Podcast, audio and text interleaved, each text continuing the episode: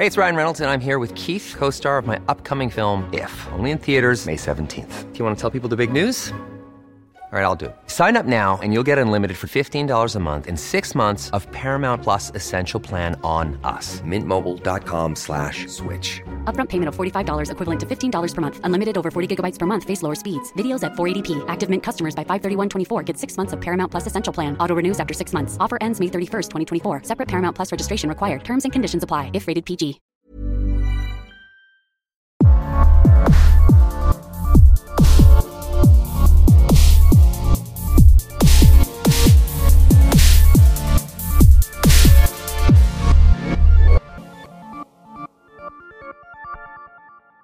Hi, welcome to Horror versus Reality. I'm your host, Anastasia, as always, and Morgan is with me as per usual. And today, our special guests are Mike and Mike of the Mondo Boys. Hi, guys. What's up? Hi. Thanks for having us, you guys. Yeah, we're so happy that you guys agreed to come on. It's actually a great excuse to watch The Night of the Hunter too. So It's it'll true. be fun to like. I want to get your take on everything with it. But yeah, it was. It's like a fun excuse to do that. So thank you again. Yeah. yeah, absolutely. Our mission is to make people watch fun horror movies and some not so fun ones, too. yeah, there's been some really bad ones. Yeah, yeah. this one um, wasn't too bad. No, I love this movie, and it's act. This movie is actually. I can't remember. I think it was a British publication, but a British publication voted it as the second greatest movie of all time, behind Citizen Kane. So Wow. That's gnarly. That is high praise. yeah, Wow. that's really high praise. Isn't the same cinematographer? I think. Is it really? I think. I think that's possibly true. Oh. It's possible. I believe that is correct. yeah. Wow. Okay. They were a big fan. Well, that's Yeah. that's probably higher than we would rate it, but Yeah. nice. It's not without some pacing flaws, but I have a very warm place in my heart for this film. I discovered it a long time ago when I was a teenager. Okay. Yeah. Uh yeah, like okay, so I'm just gonna I've told this story on the podcast before just because this is not the first time this movie has come up. It's just the first time it's had its own episode. But so when I was 13 or 14, I used to play soccer with this girl, and she invited me to spend the night one night, and she spent hours on the phone with some guy. And I'm just kind of offended. like, uh, I didn't come over here to listen to you flirt with some dude on the phone all night. Yeah, hang out with me. Right? So I wander into the kitchen and just start gabbing with her mom, which is not uncommon for me. Like, some of my friends, I literally hung out with them and hung For way their parents. kind of kind of like i hung out way more with their parents than them Yeah. um Yep. you know i'm an old soul anyway but so we got on to the topic of film and i you know was expressing my love for horror movies and she's like i have to show you night of the hunter and she had like a vhs copy of it and popped it on and eventually my friend came in and was like what are you guys doing And was she talking to an old creepy Southern preacher? Hopefully. uh no she was talking to this icky guy named chris and that's Fucking really all you need to know Icky Yep, Chris. on his knuckles. Uh, Love and hate. Nah, he was really preppy. All like a yuppie. He was real. He gave off serious yuppie vibes. At 13? Yeah, yeah. he like popped his collar and wore a lot of um like Lacoste. So Oh, yeah, Yeah, that's really enough. yup, serious yuppie vibes. All right, okay. So Morgan, thoughts? Yeah. I liked it. Yeah? I liked it. Like uh, with its classic feel and everything. I like how like the storyline like I don't know. I mean, I love the story. It's based after the book, but And like then the book is based on Harry Powell. I mean Yeah. Powers. Harry Powers. Powers. Yeah. yeah, Harry yeah, Powers. it's Harry Powers. They just changed his name The- in the yeah, they book and changed. movie. Yeah, yeah. Have you But guys, they- have you guys read the book? I no, have not. Okay, I because I, have I was just wondering. Okay, so we read it, so we're experts now. No, just kidding. We didn't know. I'm Yeah. just curious. Was I don't know if it was a big famous book or if it was just something that was chosen to be adapted. So it was a kind of big novel at for its time. Like when it Yeah. came out, it was well read. A lot of people like had it on lists and stuff. God. And um Book of the year or something. something like that. But I mean, there's so many different books of the year, you know what I'm saying? I don't Yeah, think it was like it wasn't Like, like, a New York the- Times bestseller. Like yeah, it wasn't book that. It was Appalachian Weekly's book of the year. Maybe. I mean, And the movie was not exactly well loved at, at the moment, right? It didn't do great. no, it bombed so It- poorly. Like, um, it did so poorly that Laughton really there were other things, and we'll talk about it, that went into him not directing ever again. But part of it was because this movie did so poorly and was so not well received. Yeah. Okay. That is a really interesting part of it. My, like, so I've never seen it before, and I, I, it was more mixed to me than I thought it would be. I mean, Mhm. I think that it, it it it wins you over with some things. I mean, music wise, it really it really was pretty much a classic. I mean, it's yeah. great. Yeah. It's great music. I I I think, and and there are things in the movie that they they pull off, and it. It hits these big wins, but especially the kind of the first quarter was a lot more mixed than I thought it would be. But but it was great. even first half. Okay, I'd yeah, yeah. Well, when the yeah when the kids start running, maybe is when it you kind of Yeah. anyway, it has brilliant things, but you know, it is a classic movie. But it's kind of cool to see that it's just like for a movie to to to get some things so right and get a little bit of magic and greatness. Mhm. If you just get it in a few spots, I think that it carries it to something transcendent. And I think that that did happen with this one personally. Yeah. Abs- yeah, absolutely. And I mean, with the performances of Mitchum and Shelley Winters, like I feel like they really carry it in a lot of ways. But the children do really well too in their roles. Yeah, the children kind of blew me away more than uh, Robert Mitchum. I, I just feel The like main boy did so. Yeah. he Yeah. wanted to do great stuff. Is that like? uh, I will actually get into that because um, we always go through a little like mini biography of every actor in the film. okay, yeah. So uh, we'll actually dig into that right now, so we can so we can Yeah, answer your question. McQueen, little Stevie McQueen, or actually little Ryan Gosling. He's kind of Ryan Right, Gosling. Yeah, he is. He is pretty Gosling. That's fair. It's in the the flare of the nostrils. yeah, Yeah. it was. All right, so our director Charles Laughton, he was an English American actor. Uh, he trained at the Royal Academy of the Dramatic Arts in London, and he first professionally appeared on the stage in 1926. He played a wide range of characters, both like in the classical sense and modern sense. He played in a lot of Shakespeare films, and he eventually made the leap from Broadway to Hollywood, where he collaborated with Alexander Korda on notable British films of the era, including The Private Lives of Henry VIII, for which he won the Academy Award for Best Actor for his portrayal of the title character. Now, like I said, Charles Laughton, this was the only film he ever directed because he was primarily an actor. He just really believed in this story and was like, this is a good thing. This will be great as the first thing I direct. And uh, first and last.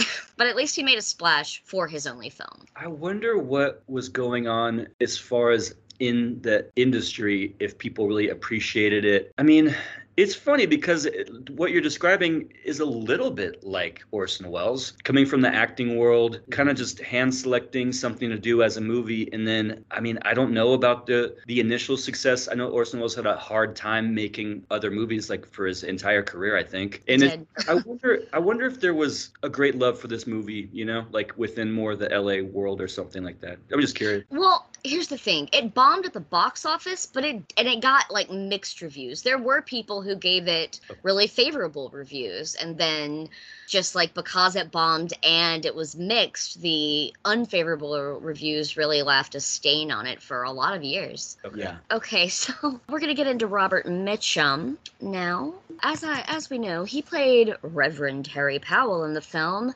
and he is an Amer- well was an American actor who rose to prominence with the Academy Award nomination for the Best Supporting Actor for The Story of G.I. Joe from 1945. Uh, his career followed with lots of film noirs. He was always kind of a rugged anti-hero type in the 50s and 60s. He's best known for 30 Seconds Over Tokyo from 1944, River of No Return from 54, Night of the Hunter 55, Cape Fear from 1962, El Dorado from 1966, and Ryan's Daughters from 1970. He's also known for his television role as the U.S. Navy Captain Victor Pug Henry in the epic miniseries The Winds of the War from 1983 and its sequel War and Remembrance from 1988. Mitchum is rated number 23 on the AFI's list of the greatest male stars of classic American cinema.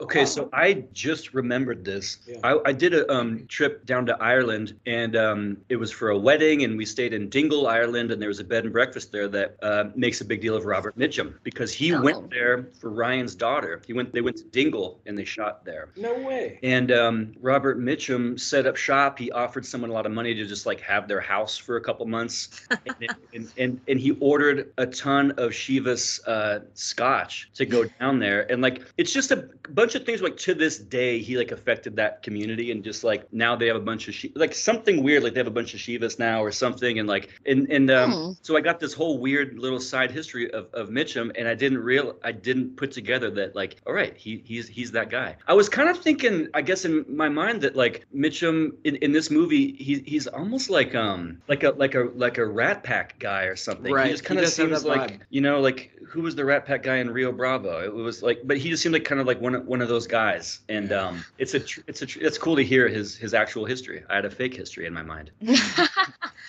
kind of. Uh, interestingly enough, he is very, or was very, like, devil may care about his whole career. He was always just like, what, acting's not hard. and he he never really made he wasn't very full of himself in that way do you know what i'm saying he didn't really fit in with the rat pack in that regard because they were all kind of egomaniacs a little bit Sure. Yeah.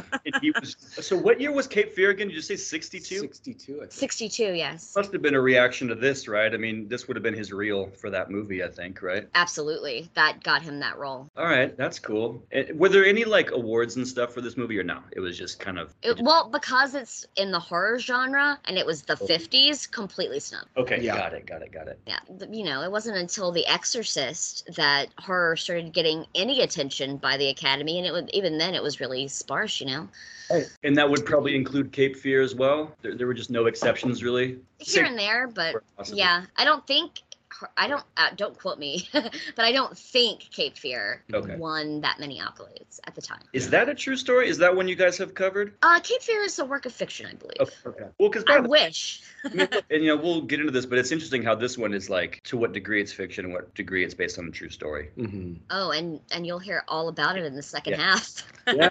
So, Yeah, all right. So let's get into Shelley Winters. She plays Willa Harper in the film. I've talked about Winters before in our Gran uh, Gran Bollito episode, where uh, she plays an Italian female serial killer. mm, Oh yeah, that's right. Yeah. That's so what's that? that's very intriguing.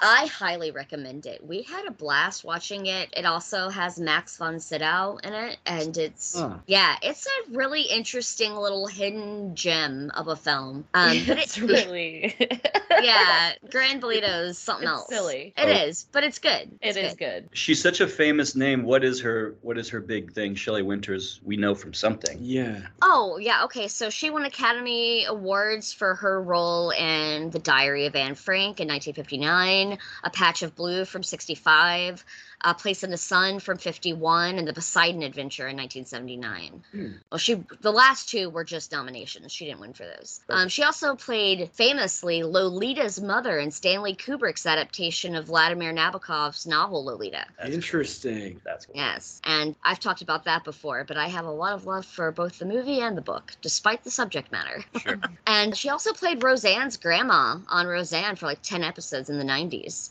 Ev- which is so insulting. And I said that the last time I brought up Shelley Winters, but she's only 32 years older than Roseanne, so not really old enough to be a grandma. How True. old? By the way, so how can we do some math? How old was she in The Night of the Hunter? Like her her. So she was 35 at the time of this film. Okay. all right. But you know, she's got an interesting, um, little bit of an old lady look. She does. Yeah, she she does. does. Even when she's young, she looks Yeah. kind of old. I think it's the hair. About that. Yeah, well, and I think you know maybe if it was in we saw her in color more, it would change that too some. Yep, that makes sense. But it does play into her, you know, grieving widow perfectly. She she it's it's an interesting casting choice to be honest. She's like that she that could have been a role that went to uh, you know a number of different people that kind of bring something different, but that was a pretty interesting like soulful sad Yeah. version of that uh, version of that character. Yeah, uh, Robert Mitchum had no faith in her, and they fought throughout the filming of this. Oh wow. Oh yeah, they did not get along at all, not even a little bit.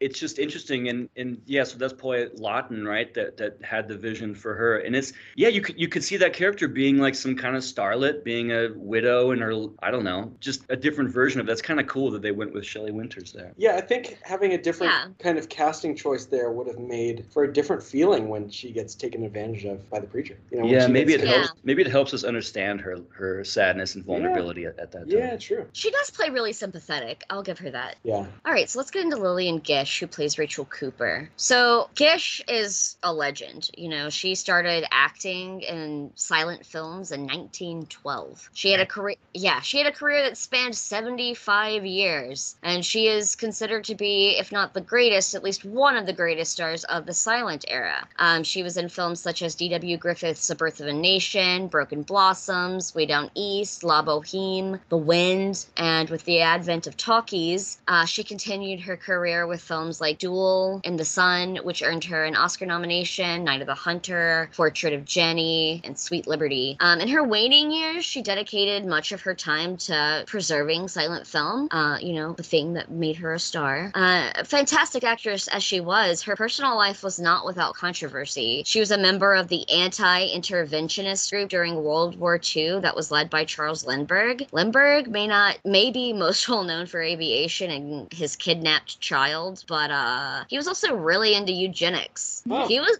yeah, he was a racist Wasn't Nazi, Nazi? sympath- Yeah, he was a racist Nazi sympathizer. There, I said it. and she was in she was in League Yeah, she was friends with him. She was in. wow Yeah, That- yeah. this would have been like 10 years after that was she kind of like blacklisted and and all that A little bit, a little bit. Dang. That's wild yeah. So, um, the Smashing Pumpkins' first album is named after Gish. Oh, interesting. Yeah, yeah. And Billy Corgan explained in an interview that his grandma lived in a really small town, and one of the most exciting things to happen there was when Lillian Gish passed through town on the train. and and that's like why- a boring ass town. Great. Yeah, and that's why he named the album that. I'm from Bakersfield, and one time at the, we went to the airport to see Michael Dukakis go through the airport. he did stop. He kind of waved from his airplane, and then flew on out. But imagine the train version where they're like waving their hanky at the window. and because of the time period, you know it was like that.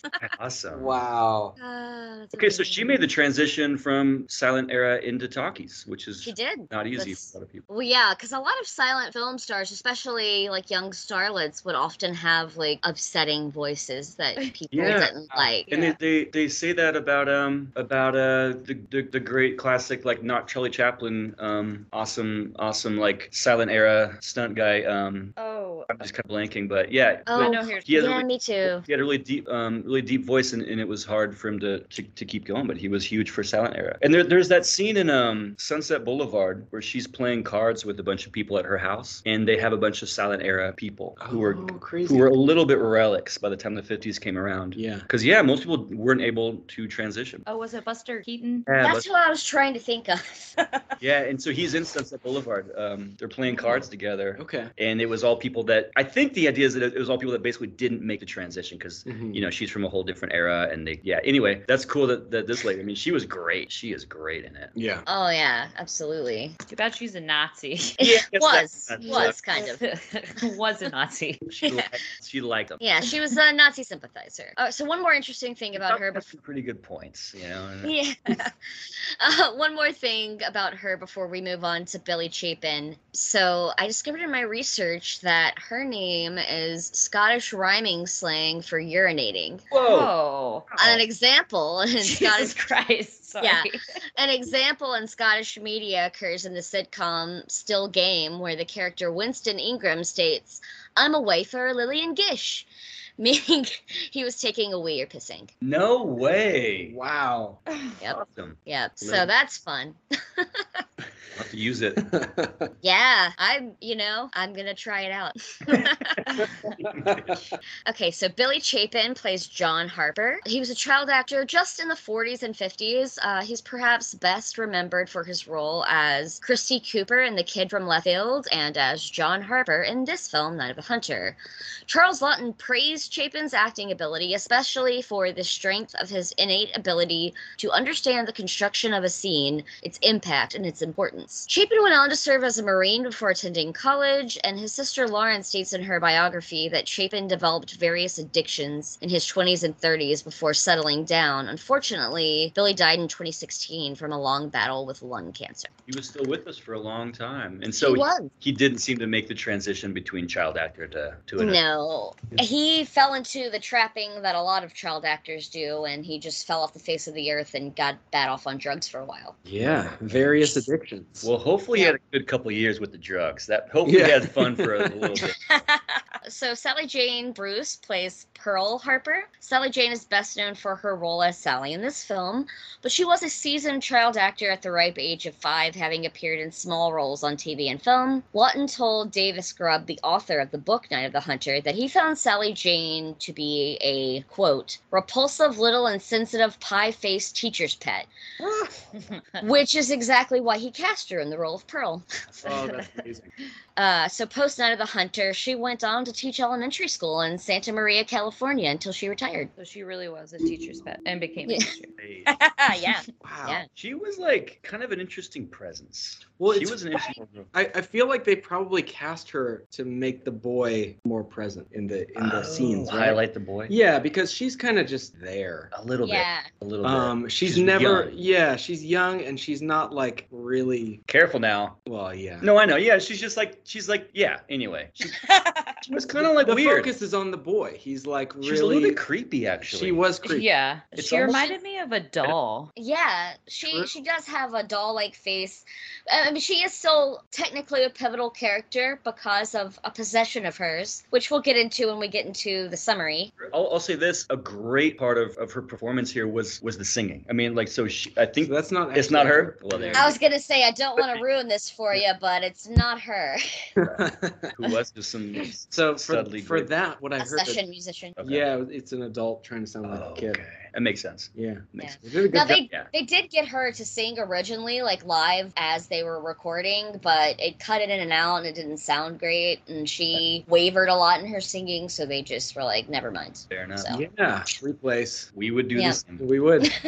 exactly. Cool. Okay, so James Gleason as Uncle Bertie. Gleason was an American actor, playwright, and screenwriter, and he had an interesting life. Uh, he typically played tough talking, world weary guys with a secret heart of gold. Uh, and he began earning his living at the age of 13, first being a messenger's boy before being a printer's devil, an assistant in an electric store, and a lift boy, like helping people in the elevator and shit. Yeah, he enlisted in the United States Army at 16 and served three years in the Philippines. On discharge, he began his stage career where he ended up um, in London for a couple of years and then back stateside. And then he began writing his own um, dialogue for comedies. He wrote a number of plays, several which actually made it to Broadway. He also acted on Broadway himself. And then when World War II broke out, he re enlisted in the United States Army and served until the end of the war. So he joined the Army at 16 in 1900 and was out for the first time in 1903 at 19. This makes him 57 at the start of World War II, which means when he left the war, he was 62. Holy shit! Wow. Yeah. Was he infantry? I doubt it. Yeah, what the hell could you been doing? Yeah. I have no idea, but I read that they took people up until 64 at Wow. that time. Wow. They just wanted bodies desperately. That's insane. I agree. Man, and back in that day too, like sixty-year-olds now were nothing like the sixty-year-olds then. Well, yeah. Yeah. thinking- I'm wondering how old he was. in- was- So he would have been in his 60s, late 60s in this movie, or Oh, yeah, maybe even early 70s. maybe in early 70s. Yeah. Okay, that is in. So that's a cool background. So he was like doing. He's kind of. It's kind of like Sam Shepard. It's a little bit like someone who does bit. so much stuff, and he can show up as your like veteran old guy. Right. Mhm. Actually, a veteran old. guy. That's a fact. He is, indeed.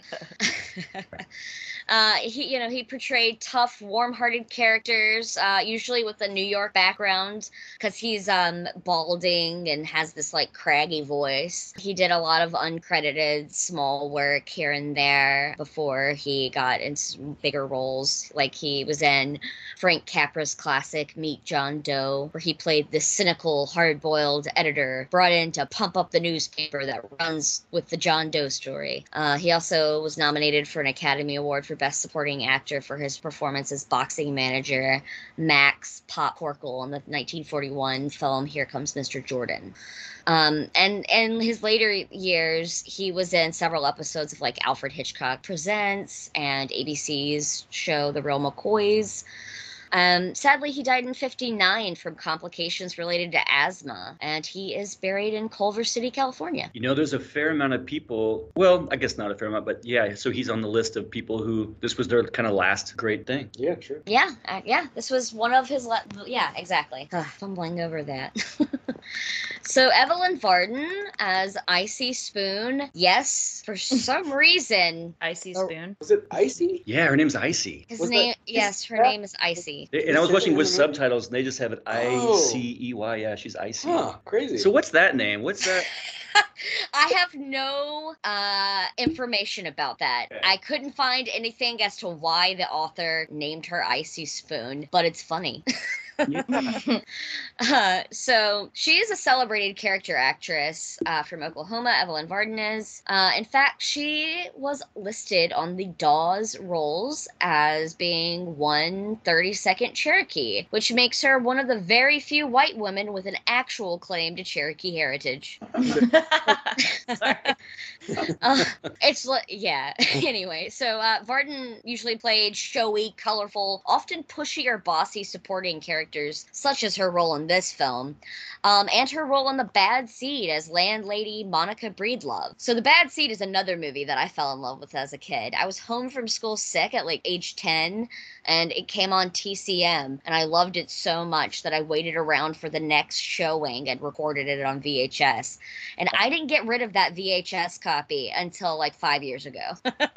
Why? Why'd you get rid of it? Yeah. Uh, it it I don't have a VCR, and it was just uh, literally recorded off the TV with commercials and all version. Yeah, those were the days. they were. Ooh. Uh, so author Davis Grubb is quoted as saying, Varden is almost my favorite person in the whole film. I thought she was perfect as Icy Spoon. She put things into that characterization that should have gotten that she should have gotten extra for. She got across the very subtle way of a middle-aged woman who is promoting the marriage of a younger woman to an attractive male. They themselves are very sexually excited by the whole thing. It's a 60-year-old Yenta's way of getting off. She did so much with just a little sigh. Oh boy, I can't say we were Mike and I were fans of that character. Oh no, she's very good at playing extremely unlikable busybodies. Yeah. Yeah, she was very abrasive. Like the opening scene with the kids, or there's one scene with the kids, and she's like, Don't you talk to me like that. And then she's like, All right, children. I'm like, Oh, I would hate that woman. She goes back and forth between nice and like too abrasive. She talks at both sides of her mouth. Yeah, there's Yeah. there's when she's handing out the fudge to people, it's all very like yeah. Look, it, especially in the context of, of of horror, she probably it's probably very ugly on purpose, right? Is that fair to say? Yeah, she's supposed to. She's not supposed to be like. Yeah. she's Yeah. kind of creepy in the fudge scene. But yeah. Her And she just smile, dead Yeah, eyes. and children. the way the way she voice you know raises her voice at the end of word. Uh, oh, um, so Don Beddoe as Walt Spoon. Beddoe is a celebrated or was a celebrated American character actor who worked primarily in theater until 38, where he made the leap to cinema. He's primarily known for fast-talking reporter roles or similar roles, and he briefly also put his career on hold to serve in World War II. He was in the Air Force.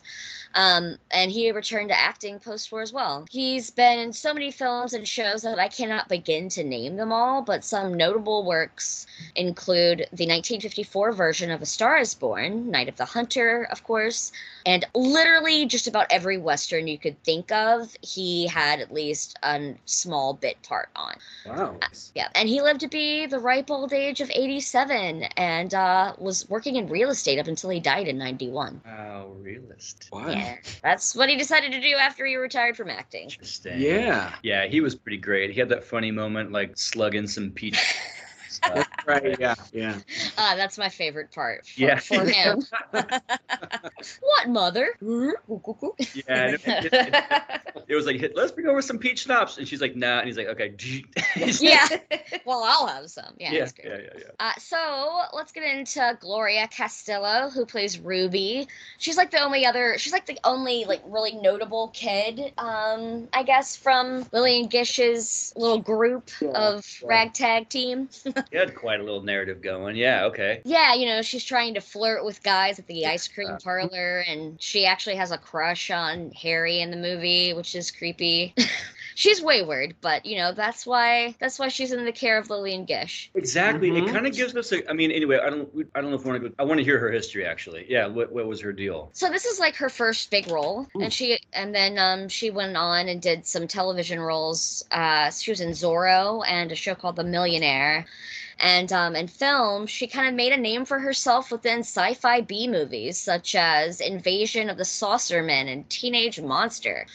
Nice. Yeah, yeah. And in the 60s, she transitioned into fashion and launched the clothing line Chessa Davis. But unfortunately, her life was cut short in 1978 when she passed away from oropharyngeal cancer. Hmm. Finger on the throat or the mouth. Mm-hmm. Interesting. Okay. Yeah. I so mean, she had she she was quite. And so, sorry to do this again. Can we do how old she was at the time of that movie? Uh, yes. Two seconds. we have Google as well. Sorry, but I we're uh, we're kind of chilling on the couch. no, it's all cool. I'm, I'm just. I'm just gonna, I'm just gonna start, uh, you know, writing down their birthdays in case this comes up I'm again. sure it's so irrelevant, but for some reason that's like I love hearing their histories like you just gave, and then I'm like, cool. So where was she at? Like, was she was she? She was 22 at this time. Really? Okay. Yep, yep. She was Born really. Yeah, she was. Also, also, she's like the same age as my grandma if she was still alive. Oh. Wow. Yeah. Yeah, I feel like that character was really cool, and I think everything around that zone was really like it felt like it was giving us so much resolution and, and someone to really get behind. Which Mhm. in the first half you, you don't have anyone you can get behind besides you know besides like the kids, but you know you just feel so bad for them. It's cool when you get to that kind of orphanage, and then you have is it Rudy or Ruby? Like It's Ruby. you know she's someone who is who's is wayward but yeah she's being she's finding her way you know Yeah, and you, yeah. Yeah. we have somewhere to go with it. It- yeah it's really it's really cool what they did with that character don't you think that's a character you could almost be like in the in the writing stage or something you could be like well maybe we'll lose we'll lose that narrative but it's so cool that it was in there because it, it Mhm. does give you something as an audience for sure Yeah, the original script was actually like an incredibly thick script. Like the script could have been its own novel that expounded upon the novel, and they had to cut a lot of things out because it was just unfilmable. They just rewrote the whole book. Um, no, let's just say they, there was a lot more direction, I guess, if that Oh, makes sense. Yeah. oh that's Um, yeah. Um, and there's like some hearsay back and forth there between Mitchum and Laughton. Like they've got some disagreements in their different perspect- uh, respective autobiographies about how everything went down. So that's interesting yeah, because so Mitchum kind of claims that he directed some of it and that he had to deal with the kids, and other people are like that didn't happen. so Wow. uh yeah, we'll get into it later on when we get into like some uh, behind the scenes stuff. But so I'm gonna give yeah, so I'm gonna give a rundown of the summary though of the, this, like just kind of what happens. let's add let's add to the note the, the characters of Yes. note right and let's say walter schumann Yeah. composer all right Yes. He- yes. He died. He um he he did do the the music for Dragnet. Dun, dun, dun. Dun, dun, dun, dun, dun. So yeah, he did that. He did some him. Abbott Costello stuff. Um, prior to this, he actually died shortly after. He died like four or five years later. Um, After after, this, this. yeah. Um, so you know he had his little like time in the sun and uh, did a brilliant job with this. And um and yeah, this ended up being his last great kind of Yeah, moment and stuff. yeah. yeah. Excellent. You're so right. I'm gonna start adding the composer to our episodes since I have composers with me right now. It was cool to actually get into to this guy. I want to see more of his stuff. Like, there's, it, it seems like he's a little bit bit of a he's got a couple hits and and, and that was kind of it. But Mhm. I bet to dig into his other work would be really interesting because some of these hymns and the score he did with it are like really, I think, just like really, really good. Like yeah, amazing. They really does help tell the story. It's amazing. They so my guest watched it with commentary, and I think there was a lot of music stuff in. Was there a lot? Of Yeah, music? there there were some. Uh, they were really pointing out a lot of That's the, the the theme moments. That's Yeah. cool stuff. All right, so the setting West Virginia, the Great Depression. And Reverend Harry Powell is a misogynistic serial killer and self proclaimed preacher who travels along the Ohio River, justifying his murders of widows uh, as God's work. Uh, after reaching a small town sometime after his latest murder, Powell ends up being arrested for driving a stolen car and serves 30 days at Moundsville Penitentiary. Oh, I do want to interject this part with the Okay. dancing scene. Oh, yeah.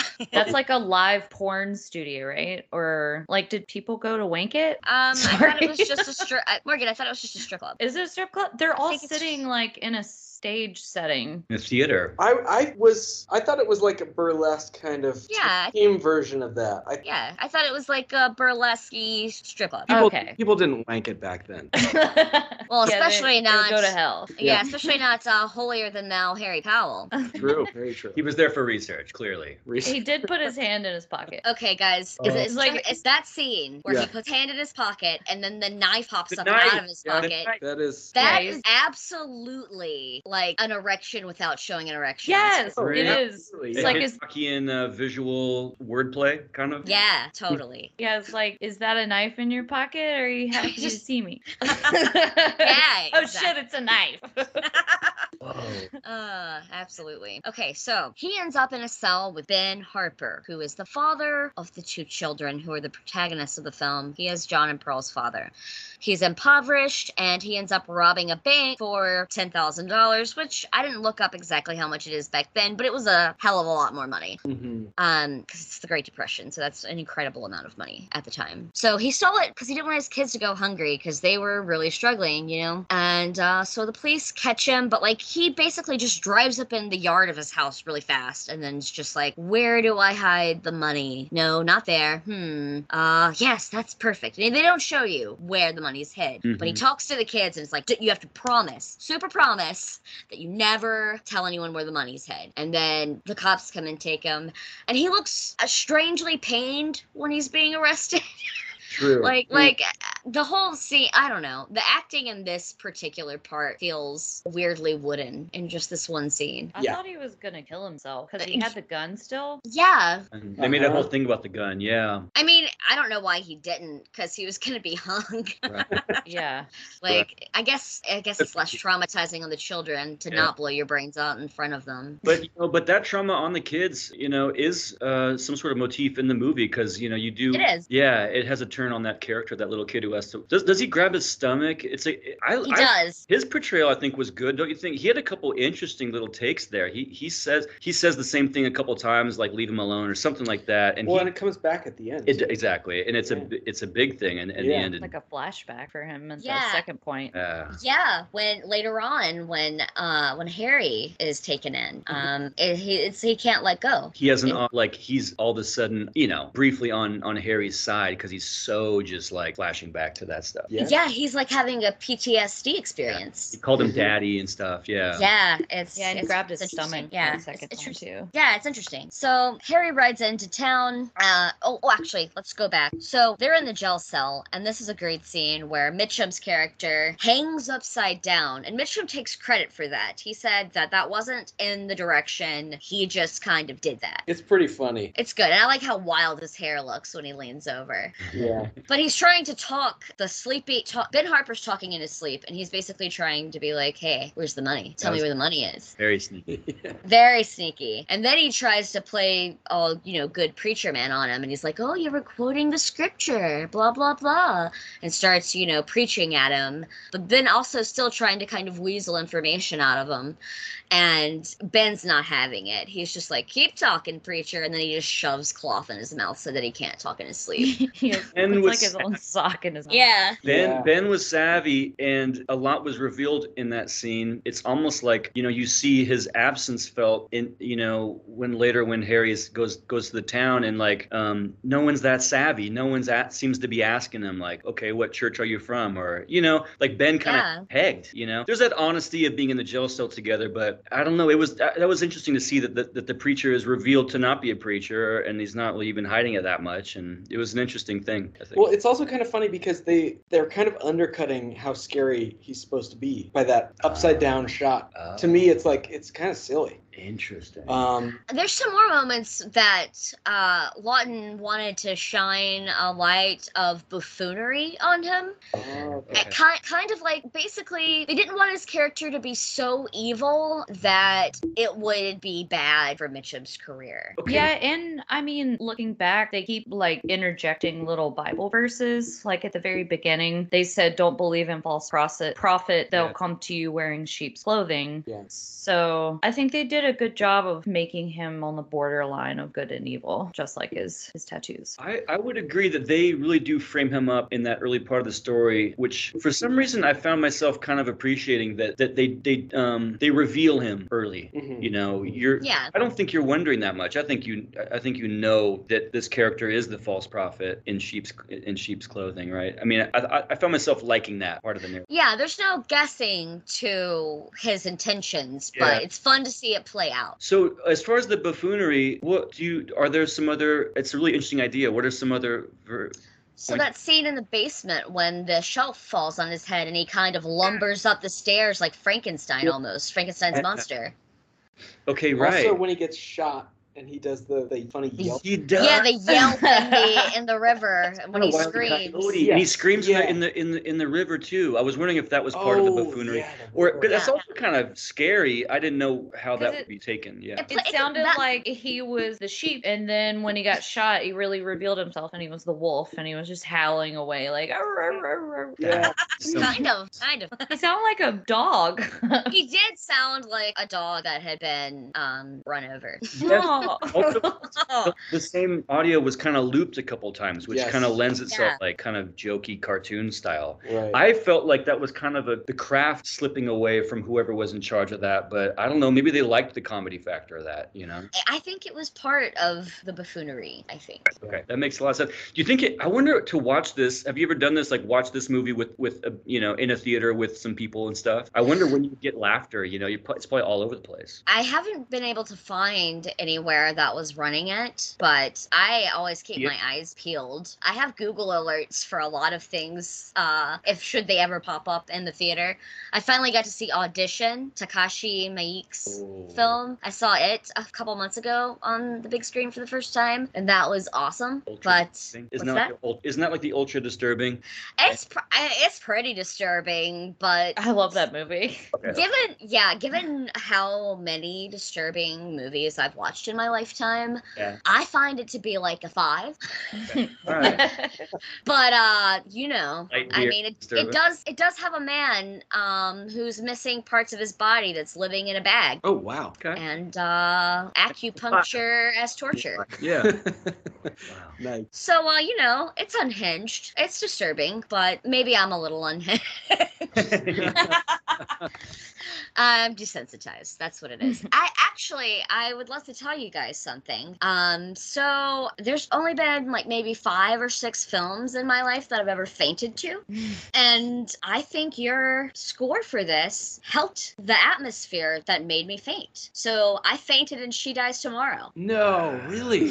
I did the scene where the woman the scene where the woman stabs herself in the stomach and then she walks into the swimming pool and the red blood just kind of Wow. slowly seeps into the chlorine. I was gone, like three shades of pale. At- at- at- we did it. We did We it. We just high five. Yeah. Okay. Yeah. Right at the end. Right. That's the yeah. yeah, that's towards the end. Yeah. Damn it. Now, okay, Anna, I have to make you faint. You got a that's it. so you got a sympathetic reaction because that that would make you faint like in real life. You you must have had a sympathetic reaction to that. Yeah, uh, yeah, that would absolutely make me faint in real Yeah, yeah, yeah, Yeah. yeah. Much faster. Interesting. Okay, what are the other ones you you fainted in? I fainted watching um Eli Roth's The Green Inferno Right. because it's you know a gorier cannibal holocaust essentially. Yeah. Mhm. Um, what else? Oh, uh, have you ever seen Excision? No. No. So it stars the Sound. Sounds light. Enjoyable. so Excision stars Traci Lords and this the chick uh, AnnaLynne McCord from I think she was on Netta. Does it do some Ah, okay. body body horror? Are you Uh yes, yes. Um amateur surgery is performed on a character. way? nice. Uh the character means well and doesn't realize that they're going to really butcher their the other person. Yeah. Okay, And it- is so it, it's a gore. It's essentially sort of a gore factor that It's hundred percent a gore factor. Yeah. I blood and me don't mix well, but I'm a huge horror fan, so I just overcome it. Yeah, I think it's really wild that you're really into the like the new French extremity, not like Yeah. the extremism films, and those are all like gory as fuck. they are, and I've never fainted in any of those though. That's wild. Even when they skin that girl, uh, what is that? Uh, that would be Martyrs, where a woman is skinned alive. And no, I actually found that weirdly beautiful. Yeah, that was that was uh, a lot. it, wa- it was definitely a lot, but um, I love that movie. I do think that, um, well, I mean, we're for sure fans of horror and everything, but you know, if we're thinking back to some of the like filmmakers and stuff, people deeply, deeply fans of horror, like in so many ways, I think they are really sensitive to it in the way that you're describing. I think that your love for it is seems related to being really sensitive to it. I think so. I think so. There's a like a mind gut connection there. Yeah. okay, so where were we in the story? Okay, so Harry's just gotten into town. And he kind of rides up, accesses Harper's hometown, and starts to woo. Immediately finds Willa, because that's, you know, he's looking for, and starts trying to woo her. He goes into the Spoon's shop and starts doing his famous love and hate speech, where he uses his hands as, uh, you know, a way to describe the battle between good and evil. And It's- had he, had he already shown up to to that window under under the light before that, or was is that scene after he's in the shop? That scene's after. Okay, okay. Yeah. This is the initial. Okay. Yeah, first time anyone's seen him or he's seen them. Um, so he quickly, okay, like almost immediately wins over Icey. She's like, "Oh, I've never heard it told better before." and she's just eats it, you know, he has her eating out of his hand immediately. She's just loving it. And she's quickly trying to push Willa towards him. And Willa's like, I don't know. I don't really want a husband. Yeah, it's like the day after he died, and they're all like, "You need to find a husband. Yeah, like, gee, can I mourn? Can you fucking mourn?" And Yeah. the daughter too, I think, is like like really eating it up, right? Pearl? Yeah, the daughter, like, Calls him daddy like instantly. she falls in love. You know how, uh, uh, you know, like in a, a loving family way, a daughter, you know, falls in love with their father. You know what I mean? Yeah. Like she falls in love with him like that. Like sh- That's try- true. Is the first thing to happen, huh? Because in in the shop, she's like, um, you know, he's got her on his knee and stuff. Like, Yeah. Yeah. So. Yeah. So it's not long before, you know, he's asking Willa to marry him and, you know, he's basically won the whole town over overnight. Uh John is pretty much the only one that's like he is highly sus. Mhm. Willa tries to initiate her wifely duties with Harry on their wedding night, and he quickly tells her that sex is for making children only. The next evening, Harry walks up on Pearl and John just as they're like shoving money back inside the doll because Pearl decided to make paper dolls out of the money. The whole time I'm like, "You stupid kid."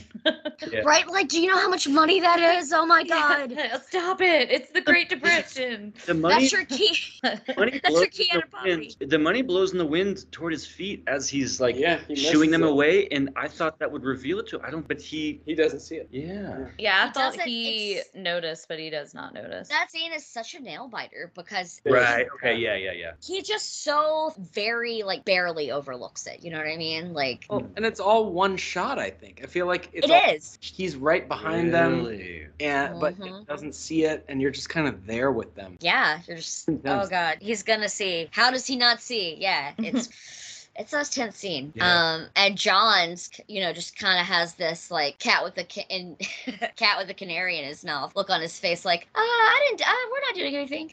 Yeah, and maybe that's like maybe it maybe it just helps us lock in with John, you know, where you kind of don't know what he knows, and I think I feel like there's a few of those, like you know, later on when when when um Harry is like looking into the basement when the, it's kind of escalating and Yeah. you know all that, like you there's a few odd beats of the story where like you kind of you're like, are they caught? Does he know? Right, like what's right. going on? But it- it, kind of helps us stay with the kid, I think. Yeah, yeah. So later on, they're like up in the bedroom and um, like getting ready for bed, kind of. And Pearl's sitting on his knee, just like having like father daughter time, kind of. And um, he starts to ask Pearl about the money. And John just kind of freaks out and throws a brush at his head and said, No, you know, you said you wouldn't tell. You said you'd never tell. And that ends up revealing Yeah. that they know where the money is, unfortunately. And this is where they like run off and they end up in the basement. And he's got them cornered, but they manage to make the shelf fall on his head. And that's the buffoonery scene where he just runs up the stairs after them, but he's, you know, stunned a little. And uh, it gives them enough time to get to Uncle Bertie's. But meanwhile, he's already killed Willa, by the way, at this point. Because Willa, I actually skipped a scene where Willa comes home and kind of see hears him um, interrogating them. Mhm. And then she's like, you know, she just like shakes her head, like, no, no, this isn't happening. Kind of And increasing, yeah. But she also Yeah. is not that surprised.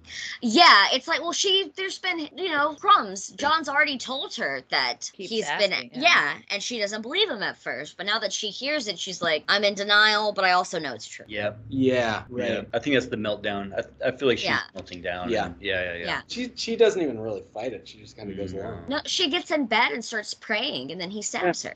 Yeah, she I like loses her mind in that last scene. She I- does. Yes. Uh-huh. We, we were talking about how kind of beautiful that scene is. We were kind of looking at that just, Yeah. just right now. And like, and Mike was saying that in the commentary, they kind of talk about how if you if you can see that imagery, you know, how it's like a chapel and, and he's kind of just staring off into the window and she's in bed framed up in the light. Mhm. And um, like that's not even really a well built out set. It's just kind of blackness with like one little shaft Right. of light. And Yeah. is it just painted on the background or something? I That's like so, very yeah. sparse. If Yeah. you look Yeah. at it, kind of tell. Yeah, and it, That- that like light that's shining on her, it makes her look like the halo, like uh M- Mother Mary. Mhm. It's it's Yeah. very halo and kind of like a coffin too. Like she's kind of already gone. Right. True. Yeah. She even has her her hands like crossed over her chest. Yep. Yeah. Yeah. And then it cuts to a scene where you see where her body is. She's in a car at she's in a Model T at the bottom of the river. Yeah. And it's I an missed that. It's an oh Morgan, it's an incredibly Morgan. beautiful shot. How the fuck Like, did I miss that? I mean, And it's e- actually one of the most famous scenes from the Yeah. film. It Yeah. looks so beautiful, even aside from story stuff, because you know, yeah, story wise, it is one, it is what it is. But just visually and just kind of as an aside, I mean, that's like, you know, have you guys seen that like Guillermo del Toro talking about this movie, and he kind of talks about that that shot. She's underwater, Yeah. all swirling hair. It kind of kind of reminds me of how, you know, in Lord of the Rings, so like Peter Jackson. I mean, you know, Guillermo del Toro, Peter Jackson. I think they just like love this movie, probably both. Yeah. And all the underwater with like Gollum and Smeagol, like underwater swirling hair and lights bouncing around and everything's in slow motion. yeah. It's all very like that, you know. Yeah. And I'm looking at it right now. I totally missed that. I think I watched it on that free channel. oh, Um, commercials and stuff. yeah. Oh, they- so you like went to go to the bathroom or something and missed yeah. it? Oh no. I, I couldn't pause it, so I think maybe maybe that was it, Probably. or it I, skipped over it. I don't know. that's probably what happened. So I Damn watched, it! I watched my Blu-ray copy because I've owned it for like ten years now, but I, I understand. I bet that looked beautiful. And also what's cool, they they go underwater for that stuff, and then also they have that Uncle Bertie looking down from above the water, Yes. looking down onto it. That's an impressive Yeah. shot too. It's kind of It is. it's a funny one though because it's so Oh. clear. It's Yeah, like- it is. It's very too clear. clear, but it's it's to serve a point because when they run to Uncle Bertie later on, Yeah. he is wasted. yeah, like he's so drunk that he cannot help them. I know. they I was real- like, turn him in the rescue position. He's gonna choke on his vomit because he leaves him on his back. I'm like, no. That's that's Morgan's inner nurse coming out. Oh, that's funny. Okay, so and then But what, when was when was um Uncle Bertie like so wrapped up in his own inner demons that he's like spilling the whiskey and doesn't even like look at it? It's just like was that it's like kind of right before this. okay? Yeah, so that was his. That's when he's just losing it. But I was kind of reading it a lot, you guys, honestly, as like he was just losing it. I, I wasn't reading it so much as he was wasted. because of what he saw. Well, he's wasted because he's drinking to like Yeah. black out what he just saw. Is the way I read it. You do Like- see you see him drinking and like talking to his the picture of his wife, right? Yes, and then the Yeah. whiskey's pouring, and he's not even paying attention to it. He's just like in his own head. I thought Yeah, I think a little bit I- both. A little bit both. Yeah, I think Willa's death triggered other things with him within his character that isn't like on this, you know, written down. So it's just him. It's just him like thinking about his dead wife and then, you know, uh being triggered by this death and seeing and realizing what's going to happen to the kids maybe, but also not really knowing what to do about it cuz who's going to believe the town drunk over this like sainted preacher? He said, "I'm." He said they're gonna stick me for it if I tell anybody. Yeah, yeah. yeah, he thinks he thinks they're going to arrest him for it. Yeah. Exactly. So yeah, he just starts to kind of drink himself to death. So John's just like, all right, well, Dad's skiff boat is on the river. The river can still save us, and the river does save them. Uh, they get in their skiff boat, and I mean, Powell is behind them, still coming after them. But the river gets them a lot farther away from him, and there is that scene where he just like is knows that he can't catch up to them and he's just screaming in the river like damn it what's interesting about that scene that whole thing is filmed on a soundstage that river is on a soundstage Yeah. So crazy. Okay, commentary boy. What did they say? That's what they said actually. Okay, it's on a sound. They, they were they were very eager to point out what was on the stage and what was not. Um, it's always the They best audience. Like, thank you. Yeah, yeah. Now you know. yeah so that that scene he's literally crouched down uh in you know shallow water not you know Right, he's not yet anywhere near like a kind of drowning. So, you know, the whole boat, the skiff, was a cool thing building up to that moment. And I kind of was thinking that the boy wanted the skiff because the money would was kind of buried somewhere related to it, like the boat could get him there. mm, Because he kept bugging, you know, yeah. Uncle Bertie, right? He's Yeah. like, when's he gonna be ready? So, and I was just thinking that's the kind of ticking clock is like Mhm. that's when he can get the money and and do whatever he's gonna do or hide it. But yeah, was he just he just knew they were gonna have to escape at some point, I guess, and just wanted the boat ready to go. well, you know conveniently his father was friends with Bertie and just always left the boat tied up there you know it serves the point of the story Yeah, yeah, Yeah. yeah. I think like I don't know. For me, I felt like Bertie was the father figure for him, even though he wasn't the most perfect father figure and had a lot of sorrow and a drinking problem. i felt more like a grandpa figure yeah, I guess a grandpa. I mean, he calls him uncle, but No, depre- uncle grandpa same kind of thing uncle grandpa. like familiar male that is figure in West. Virginia. so wait, was the book written in Depression era or was the book more recent, like the fifties? no the book takes place in the depression era It takes place, But- and, and we can probably just figure that's kind of the set. Yeah, because like you know, in Depression era, like um maybe grandpa and father figure are really similar or something. You know, like maybe it is father figure. True. And I mean, when, especially like maybe say your father's gone a lot trying to find work, and this guy's a nice guy in town that Yeah. you yeah. trust. yeah, because he's Had live-in parents or live-in grandparents who were the ones raising the kids. You know, yeah. Right, So right. Sure, absolutely. Yeah, and he's like treating him like an adult, but everybody else is treating him like a kid because he's like, "Here's some coffee, boy." that's right, Yeah, coffee. that's right. Yeah, that was cool. Like, I super appreciate that as a kid who hung out with adults a lot. Yeah, uh, yeah, you like adults that value your opinion and hear you out instead of like shushing you, you know? Sure. And it was funny that it also made the kid grow up a lot too, because wasn't didn't he kind of eyeball the whiskey and the coffee and He did. Yeah. had to He kind of clocked that. that he was like, oh well, you know, it keeps me limber or whatever. Yeah, but you right. know, Yeah. yeah, kind of Yeah. like both of them had part of their growing process, you know. Yeah. Yeah, absolutely. So they end up, uh, you know, down the way uh, at a new little town, and they find Rachel Cooper. And there seem to be a lot of little, like, homeless children around this town. And she just kind of has wrangled them up and made, you know, an ad hoc orphanage, effectively, and is just kind of trying to look out for them. She's very tough, no nonsense, religious old lady.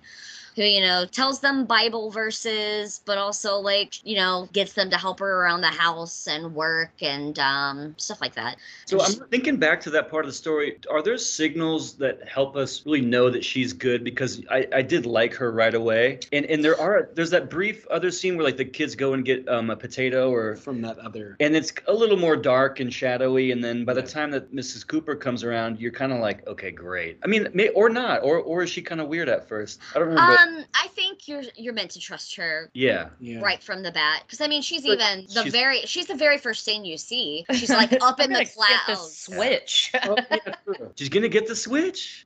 I mean, but that's just being a stern Yeah. old woman back then. You know what I mean? You, you know that she has the right like tools for the for the moment. I feel like. Yeah. Yeah, All right. absolutely. Yeah, yeah. She's uh, already got hand selected switches with different levels of sharpness.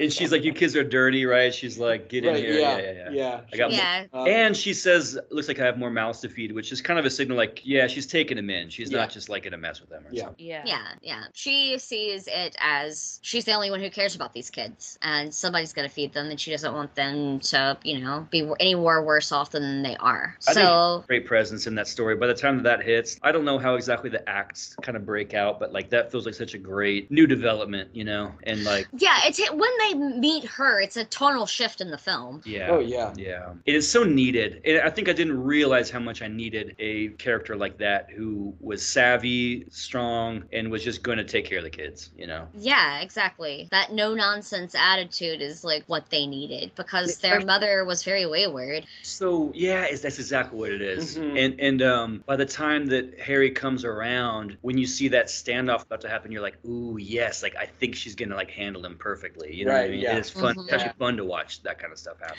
Yeah, he tracks them down and she sees him coming and sees through his deception and runs him off her property with a shotgun. Like, hell yeah. Yeah. And yeah, 'cause she, she, can like she's the only one who trusts the son because everybody Yeah. thinks he's lying. Yeah. and he said, and she says, "Are you all right?" Like, because she can see a change in his face. Yeah. I yeah, thought she that was sees nice. the trauma. Yeah, And Yeah. got the story from John earlier, right? And he's like, basically everyone's dead. We don't have any parents. And then so when the guy comes around, Harry comes around and kind of mistakenly, I mean, sloppily, he says, "Yeah, I'm, I'm their dad." He's just like, "I'm straight up their dad." He's like, "In my flesh and blood," actually, is what he says. Right. So it's like that's kind of she's savvy enough to be like, "All right, this guy's very questionable," you know? Mhm. Yeah. Yeah, this guy's lying. He's lying his ass off. He so, got sloppy. Like he, he could have been like sussing out more what she knew, and you know, Sure, like yeah. probably gotten a little bit closer in there. But he never seemed trustworthy at all to her. You know. yeah. yeah, and yeah, I think he was just he was he was seeing green instead of red. He was seeing green. He was just eyes on the money at that point. Yeah. So He kind of thinks lowly of everybody too, right? It's, it's what works, Yeah. but he does not respect these like Appalachian town people at all. He's just like, oh, No. hello, children. You know, it's just it's he's pretty lowbrow in, in his like appraisal of people. You know. absolutely. You do the hello, children, really good. yeah, you do.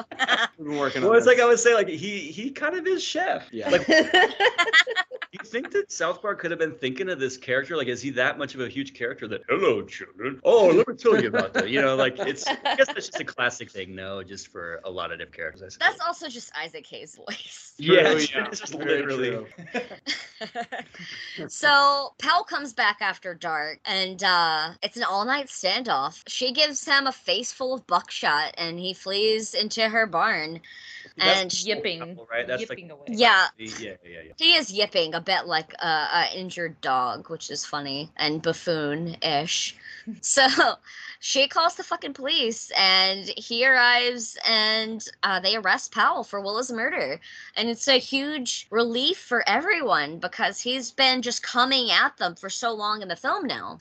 And John kind of breaks down during Powell's handcuffing that we were talking about, and he's having like a PTSD flashback of his father being arrested and he starts like beating the doll against uh, against Harry, and cash starts spilling out. Um, he says, "I don't want it. I don't want the money." Right? He's yeah, I don't want it. Yeah, that's really actually pretty touching. Yeah. And for a minute there, you're thinking maybe this is a tragic twist to the story in which John like sympathizes or or you know in his kind of hysterics like almost defends the honor of Harry because he's like tripping out, thinks he's his dad sort of, you know. There's like there's like a minute there where you're like, "Oh no, like stop talking." Yeah. you know? Yeah. Yeah, yeah. It's so sad. He's Yeah, just it's like, pretty no, my daddy. And like, you know, Yeah. he reverts back to a little kid, like a really little kid. Yeah. Like he's had this journey of growing up and then he kind of like just goes backwards. A little bit, yeah. So Powell's trial begins, and John once again starts kind of transposing Powell for his father, and he can't bring himself to testify against him. And uh, following Powell's sentencing, Rachel takes John and the other children away. Uh, and you see Icey leading a lynch mob towards the police station, and she is at her most deranged at this point. Yeah, It's- is. It's great. Uh, and then Powell's escorted out of the back uh, for safety reasons. And uh, the prison hangman promises to see him again soon. And then it kind of pans over to John and Pearl having their first Christmas together with Rachel and their new family. And they're like wrapping pieces of fruit for her because that's all they can afford. And it's it's really sweet. And that's kind of how the movie ends. It's just them having this new hope of a better life with this like new family that loves them and without the worry of the money and their past. It's really cool that it wasn't like a traditional like um, Norman Rockwell painting family that that they kind of fall into. It, Mhm. it was an orphanage, and there's like this wayward girl, and like just you know a, a kind of a cool new world of, of a family that really works for them. Right. And it's yeah. cool to see John like want to impress somebody. I think that's why the Right. Christmas scene is is touching because you see that John finally has someone that he has to kind of try to please Mhm. in in a positive way, like not like in a disciplined way, but he just wants to make her happy, and it's like pretty sweet. Yeah. Absolutely. Yeah, and she gets him the watch he was eyeing in the store at the very beginning of the movie. Yeah. She does. And it's like it's kind of like you're a man now almost. It does in Mhm. a way. I like the way that um, Mrs. Cooper was like talking to John. Right? She with the watch. Yeah, she says like, "Well, when you're about town, you gotta like know what time it is or whatever." You know, it's Yeah. just she's Right. treating him in a really cool way too. Yeah. You know. Yeah, I appreciate that about that. You can't have no busty old watch. Or Something like that. uh, so some behind the scenes stuff. Uh, Charles Laughton reportedly worked well with the boy playing John, but did not get along with Pearl, as I kind of alluded to earlier.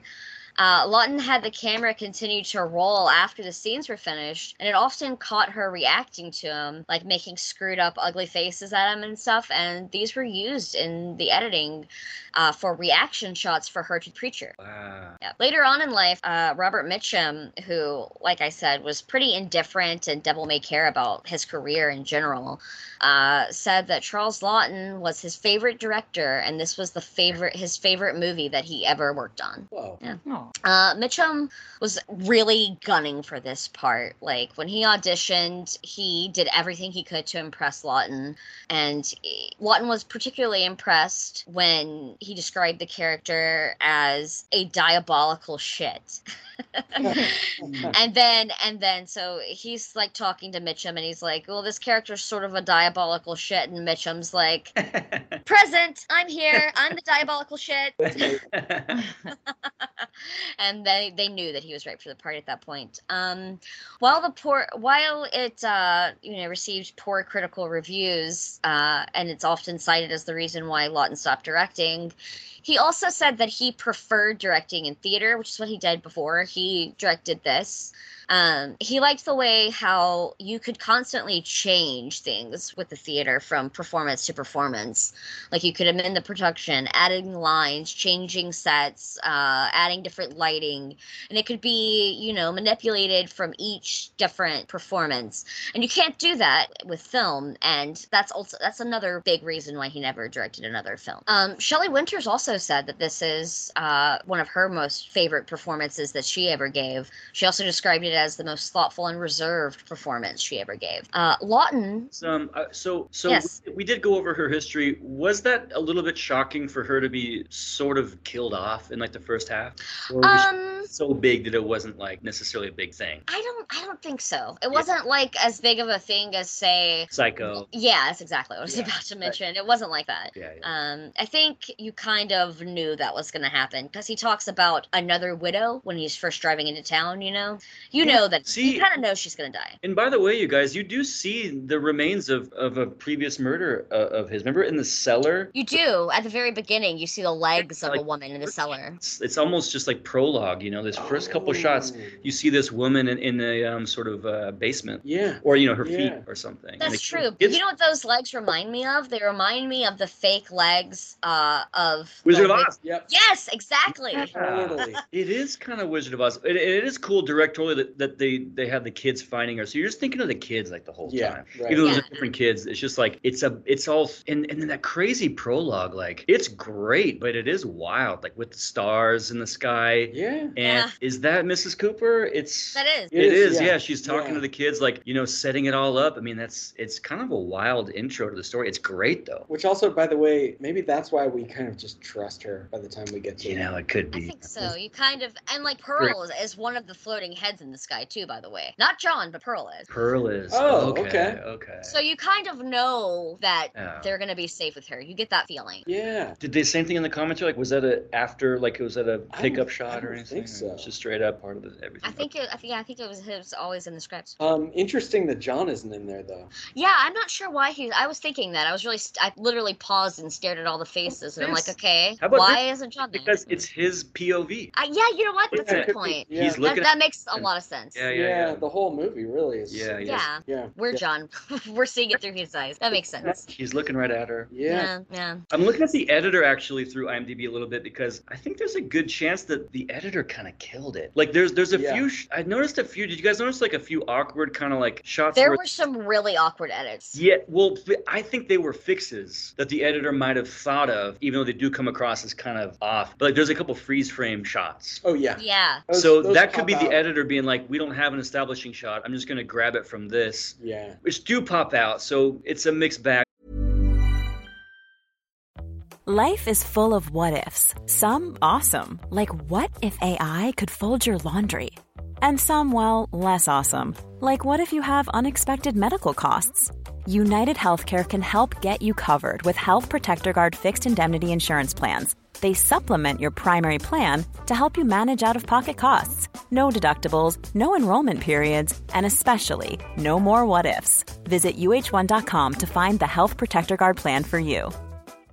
How would you like to look five years younger? In a clinical study, people that had volume added with Juvederm Voluma XC in the cheeks perceived themselves as looking five years younger at six months after treatment. Look younger, feel like you. Add volume for lift and contour in the cheeks with Juvederm Voluma XC. Reverse signs of aging by adding volume to smooth laugh lines with Juvederm Vollure XC. For important safety information and to find a licensed specialist, visit juvederm.com. That's J U V E D E R M.com. Not for people with severe allergic reactions, allergies to lidocaine, or the proteins used in Juvederm. Common side effects include injection site redness, swelling, pain, tenderness, firmness, lumps, bumps, bruising, discoloration, or itching. There's a risk of unintentional injection into a blood vessel, which can cause vision abnormalities, blindness, stroke, temporary scabs, or scarring. Talk to a licensed specialist to find out if it's right for you.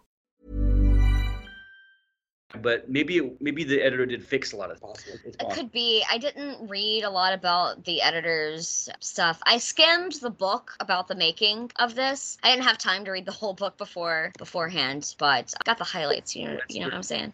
couple westerns and a lot of like kind of schlocky stuff. But oh, the Lone Ranger. So yeah, Yeah. like like a lot of like I I I feel like the editor was probably pretty savvy and kind of did have some fixes in mind about how Yeah. to like do do stuff. Yeah, I wouldn't doubt it. You know that kind of rings true for like a lot of a lot of good editors in our day and age have like have done like reality and stuff like reality TV. Mhm. And it just gives you this like sense of like nothing's precious and you can always fix it with like like you were talking about like those those takes kind of out of out of context like things on set that could could be used you know for like the the reaction shots and stuff. Like, Yeah, exactly. I mean that's pretty savvy and that's That is savvy. a non-precious like good approach for an editor to be like well if we have the footage we have the footage. Yeah. True. Yeah, there were some wonky things, right? Like a little bit of the editing, like like we talked about. Some of the effects effects, special effects were a little bit like I don't know. I think that in that day and age, it still was a little bit below par.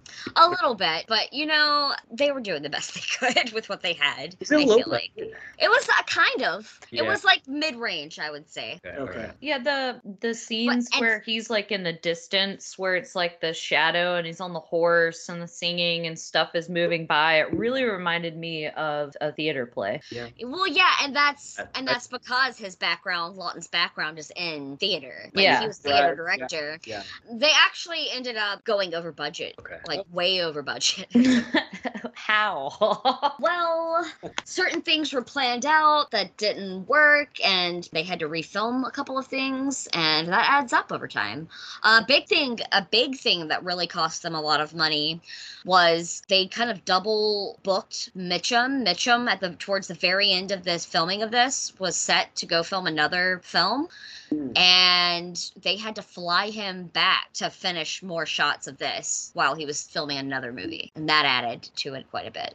That is interesting. Um, yeah, that kind of theatrical, right around that middle chunk, it does get a little bit theatrical and a little bit like just super, I guess, dreamlike. You know, Yeah. yeah. on the river journey and everything, Right. and that does create great stuff. Like none of that stuff for some reason popped out to me in, in a in a bad way. All those were like good. I was okay with like a dream feeling, uh, and and I think the music started to really shine during all those parts. Totally. Yeah, the- Absolutely. the hymn started coming out and when he's in the silhouette on that horse which is by the way a little bit dreamlike in that So, do you He- want to know something interesting about that scene? yeah yeah yeah Okay, so why it's See, a that- part of the reason why it's so surreal looking is because it is a dwarf on a pony shot and forced perspective. What?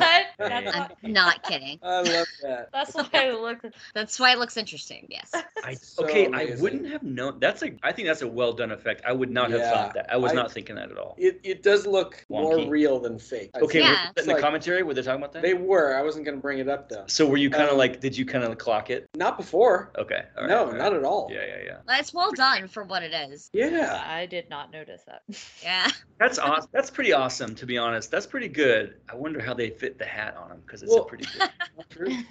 It's scene. I mean, because how did this guy find them? How is he just I- on the horizon? that's what i'm saying is very You're- you're kind of dreamlike questioning reality. Yeah. It's That's like- a good point. I guess he's just going up the river, but it, but I don't know. It seemed very dreamlike that he's that close. I mean, Yeah. The kid is like, does he even sleep? yeah. He's out there sitting, riding his horse. Like, oh it's- right, it's true. He's a, he's a monster at that point, kind yeah, of. yeah, Yeah. Absolutely. Okay, but that music was probably my favorite. Music was my favorite moment, is because he's singing the hymn. yeah. He's Mhm. going through it, and then the score comes in, and it gives you a few cool chords and notes of like kind of a you know undercutting the beauty of the hymn. It gives you Right, creep, creepy yeah. music under it, and it's Yeah. like for two chords, it's like so good. Yeah. it's so good. Yeah. and um, it, then it kind of goes to a little bit more familiar territory. But Mm-hmm. but for all this stuff, especially in the middle, is when it really happens. The fusion of the hymns and the score are so good. It really Is, isn't there like a Twilight Zone that also does hymns and creepy score so well? probably. I feel like that whole the whole Yes. boat scene, the skiff scene, is like all that. it, it is so Twilight Zone. Where you Yeah. have like harps and this like starry, otherworldly quality. And, and it does have a Pearl song. That's what starts the boat journey, I think. Is Yeah. that so? You're saying that's that was it? Pearl song. So, okay, so you've actually sprung something in me. So I was thinking of the Twilight Zone. There's an episode of the Twilight Zone. I can't remember the name of it, but it's two kids who have like a troubled home life, and they jump into the deep end of their swimming pool, and it's like a portal to a better world, and they like go in and out of like kind of living there when trouble's at home. Okay, That- so there, there is a Twilight Zone where a, it is around a river. I think it's a hangman story.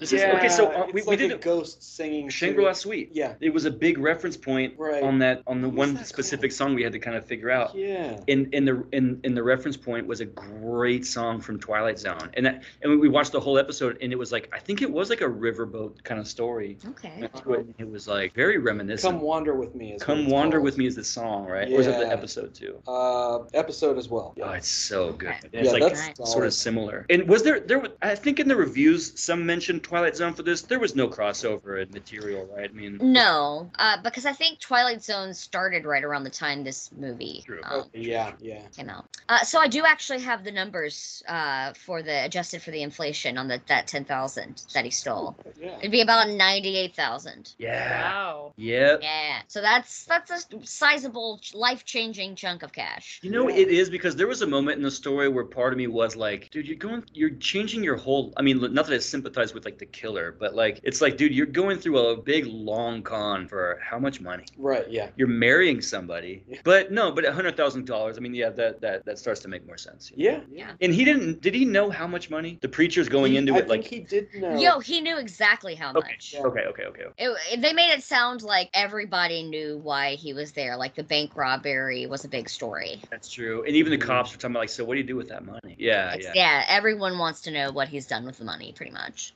There was kind of an interesting through line here and there of some of the lawmen, you know? Wasn't there an early on, like, prison guard who goes home and he's like, I think I'm done with this, like, line of work, right? What, what was that? Um, that was from the hanging. That was the hang- Yeah, Yeah, when they hung him. Okay, It, for, was- for it the seems dad. sort of unjust because he he was doing that for his family. yeah. Right. Okay, and then later on, it does have that moment with the with the hangman who's like, "Yeah, I'll see you later." Like, he's he's not too worried about it. At the Yeah. end, Yeah, at the end. At the because end. he's he, they've got the bad guy then. Yeah. Yeah. Yeah, it's an interesting little through line with some of the Yeah, some of the law, sure. you know, Yeah. almost like a western in that way. Yeah, it has a little bit of that feel. Uh, so to promote the movie, Robert Mitchum and Shelley Winters did a guest shot on the Ed Sullivan Show, and they sprang up '55. So Winters recounted in her autobiography how the stress of doing live television caused Mitchum to drink and caused her to become shrill and quote unquote shrill and numb. And the two of them got into costume for the appearance, which is something that people don't really do anymore. But they dressed up as Harry Powers, or yeah, Harry Powell and um, Willa. They dressed up like that for the Ed Sullivan performance. And Mitchum drunkenly does the monologue, the love and hate monologue, and it's they perform the whole thing like really badly. Shelley stutters and lapses into her Brooklyn accent. Uh, yeah, Uh, Mitchum Because we, were- spoke. we were saying it was a little bit like it was a little bit like that in the movie. We we did we found that the monologue was like interesting, but doesn't it doesn't it speak to that character being kind of like just not the best con man? It didn't seem like the most persuasive preacher sermon ever. I I agree. That would not have swayed me in any way, but Yeah. Who's this freak? You know, Yeah, I mean, exactly. like Yeah. I don't know though. Maybe I don't know. Yeah, it's hard, it's hard to tell. you know, like in the fifties, what preacher has his knuckles tattooed? No, Exactly, It's yeah. degenerate, right? Yeah, exactly. playing this weird game of like almost this like town to town like pirate preacher who it's it's almost like in the first half or the first quarter of the movie I wanted more distrust of this guy in the community. I'm like, are you? I don't. Why wouldn't you ask like what church he's from or like like he's acting like a weirdo. Yeah. It's a little bit, and and then you flash back to like you know there'll be blood. You have this weird but charismatic preacher who people just blindly believe, and I do believe that you know story. So I guess a little bit like that. Like you just kind of shock people out of their normal thing, and you kind of it's believable that he would persuade people, but I don't How know. great was Paul Dano's performance in that film? Yeah, yeah. I- Actually, I was flashing back to that because it's a little bit of a similar dynamic. Because it, it- again, you, I think Paul Dano serves as an antagonist. It's yeah, he's an antagonist of that story. Oh, absolutely. Absolutely. So so yeah, so you're watching this preacher and you're kind of in that one you're really you're more questioning like is he a man of God or is is he you kind of see it from Daniel Plainview's Mhm. view which is like he's actually just a businessman who's claiming to be a man of God. Right. And that's Yeah. a pretty interesting, compelling. Now, I think that in this one, it's a little bit similar, but it seems like no one questions him except for like the boy, you know. And Yeah. then on with Miss Cooper, but for a while, you're like, come on, someone call this guy out. He's being a weirdo. Yeah. Yeah, Yeah. exactly. And actually, he does. uh, You know, uh, the dad does um, in in the prison, which is kind of cool, but kind of kind of ironic that it's in prison he gets the, the truth comes out. Yeah. True. Yeah. Yeah. Okay, So now this- the- oh, go okay, ahead. what, what were we gonna say? Because I was gonna say Oh. like I want to know more about the true story. Like you, I want to get into, it, but but Oh, I'm like two facts away from our yeah, yeah, yeah, break and then Morgan getting into the meat of the true yeah, crime. yeah, yeah, Yeah. yeah. Nice. So the last two things, the money used in this film that's stuffed in her doll is Mexican 10 and 100 pesos because they were last printed in 1914 and they were considered worthless at the time of the movie. Oh. Whoa. Okay, fun fact. Pesos are divided in eights. So to Really? get to so to get so it's a little bit of a different um you Base know eight. yeah like it's a little bit different. So to get like a quarter, I think they would call two bits. Huh. It's Oh, two, all right. Two- So two Okay. pesos would be a quarter. We don't have anything that like a quarter is not divisible by two for us. So two pesos would would be a quarter, and so two bits. You hear in old movies two bits. It was basically two pesos. Wow. Oh, all right. Basically a quarter. Fun Yeah. fact. Fact. Last but not least, novelist Stephen King says this is the scariest film of all time in his eyes. Whoa. What? Okay. I don't know what to tell you. it out. Okay, let's do. Okay, we don't need. To, we don't. We don't need to do the full map. But Yeah. he was probably a little kid, and it, and it freaked him out of his gourd. Ah, yeah, it's like Probably. Movie. Yeah, he talks about it in Danse Macabre. If you're a little Okay. kid, and by the way, again, a cool clip with Guillermo del Toro talking about this movie. You know, certain people, especially when they're little kids, they'll watch this movie. Guillermo del Toro, I think his like father, I think got like kidnapped or arrested or something in Mexico. So as a kid, he had to deal with like he probably felt so closely connected, you know, to this story. Okay, so Stephen King was eight when this came out. So if he saw it then, if he saw it, it makes sense that this would have been the scariest thing ever. That's It's like it's all about like It's a monster children, movie, but yeah. it's pretty grounded, real world for like kind of a monster kind of story. I mean, it's a crazy Yeah. combo. well, and it's it's made for children. It's children's basically, to be- perspective. To be, terrible. Yeah. You lose your parents. Nobody trusts you. Yeah. Okay, so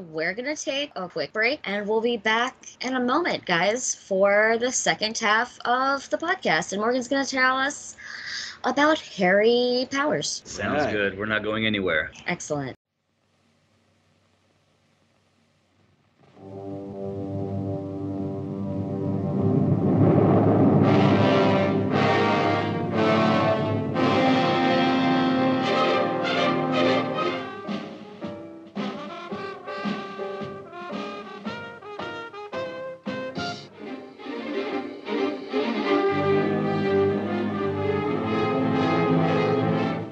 Never told you you threw it in the river, did he? I can hear you whispering, children, so I know you're down there. I can feel myself getting awful mad. Here is all the passion and suspense, the heart-pounding warmth of the best-selling novel that gripped millions. Oh, wake up! Come on! Oh. Superb, unforgettable performances by an extraordinary array of talent. Figured I was gone, huh? Run, hide in the staircase. Run quick! Ruby, get! What do you want? I want them kids. I'm giving you to the count of three to get out of here. Then I'm coming across the kitchen shooting you. The combined powers of Paul Gregory and Charles Laughton brought the Caine Mutiny Court Martial to Broadway. Now the screen receives that same creative, electrifying impact. The Night of the Hunter.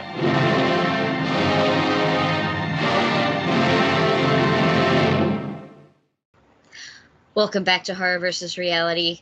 Morgan, tell us about Harry Powers. Ooh, Harry Powers was an awful man. His name was Harm, right? His name was Harm Parent or something. um, I think that's a mistranslation on the Wikipedia page. It was really Herman Drenth. okay. Oh, okay. Yeah, that's his um like birth name. Uh, but whenever he moved to the United States, he changed it to Harry Powers. And Harry Powers also has a lot of different um aliases. Like his whole family changed their name, right? Yeah, I think everybody did. Yeah. Um, I like that To he goes Powers. three powers. It's like, I mean, if you're gonna choose a name for yourself, It's the like Homer Simpson Max Power- yeah, Max Power. That's right. yeah. uh, he he had many aliases. Like that wasn't his only. Pearson Um, wasn't there one of the murders under under Pearson? uh, Maybe- I yes, so. yes. Hold on. Also, it another- was like kind of visual language, you know, Pearson, Pierce, Powers. Yeah. yeah. Yeah, one name was John Schroeder, Joseph Gid Gidow or Gidlow or something. Uh, Cornelius Orvin Pearson, that was his most yeah. used name, and A. R. Weaver were also uh, aliases he used to uh, to post on the Lonely Hearts ads. That makes me Uh, think about how the protagonist of Fight Club goes by Cornelius sometimes. I wonder if it was related. I don't know. Probably not. Um, but Harry Powers is also known as the one of the biggest ser- or the first serial killers of the United States, which I don't think is true.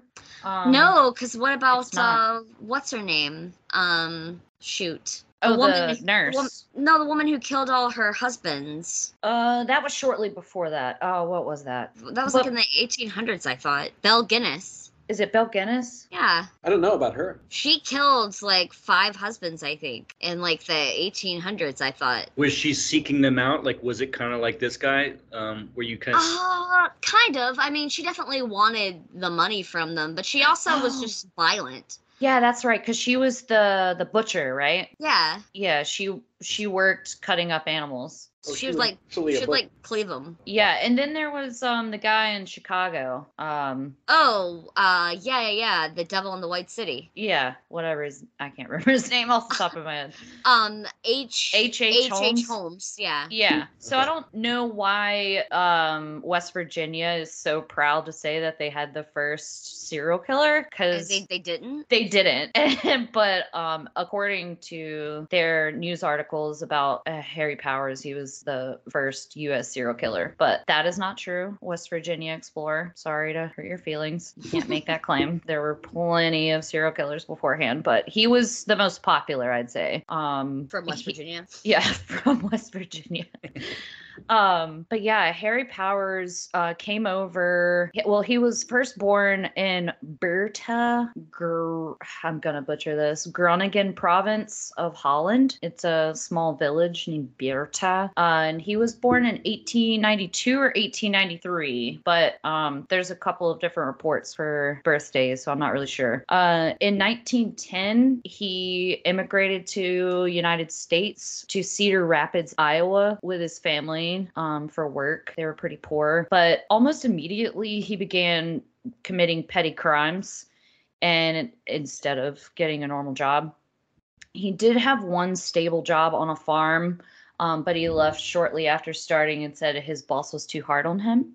So he continued the thievery life. And from around 1911, 1924, 25, he would be arrested many times. Uh, once for robbing a liquor store or robbing someone of their liquor. Uh, he stole a car. Then he escaped from a local jail. And then he burglarized a home and then attempted to set it on fire. Um, and for that, he was sentenced to prison for one year. Um, and then right when he got out of prison around age 32, he moved to West Virginia and relocated to a small town called Quiet Dell, uh, far away from Iowa, so he wouldn't be in anybody's um, field of vision, like, oh, it's a criminal. So two years later, in 1927, he takes out an ad in the American Friendship Society. Those that was the name of the publication that had the Lonely Hearts ads. That was the one he used was the American Friendship Society.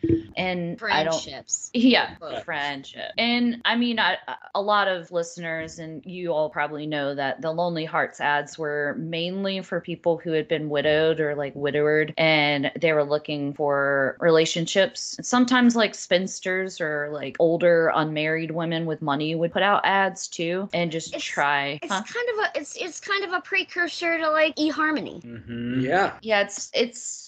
I mean, in his way, he was using it more like Craigslist. Well, I mean, yes.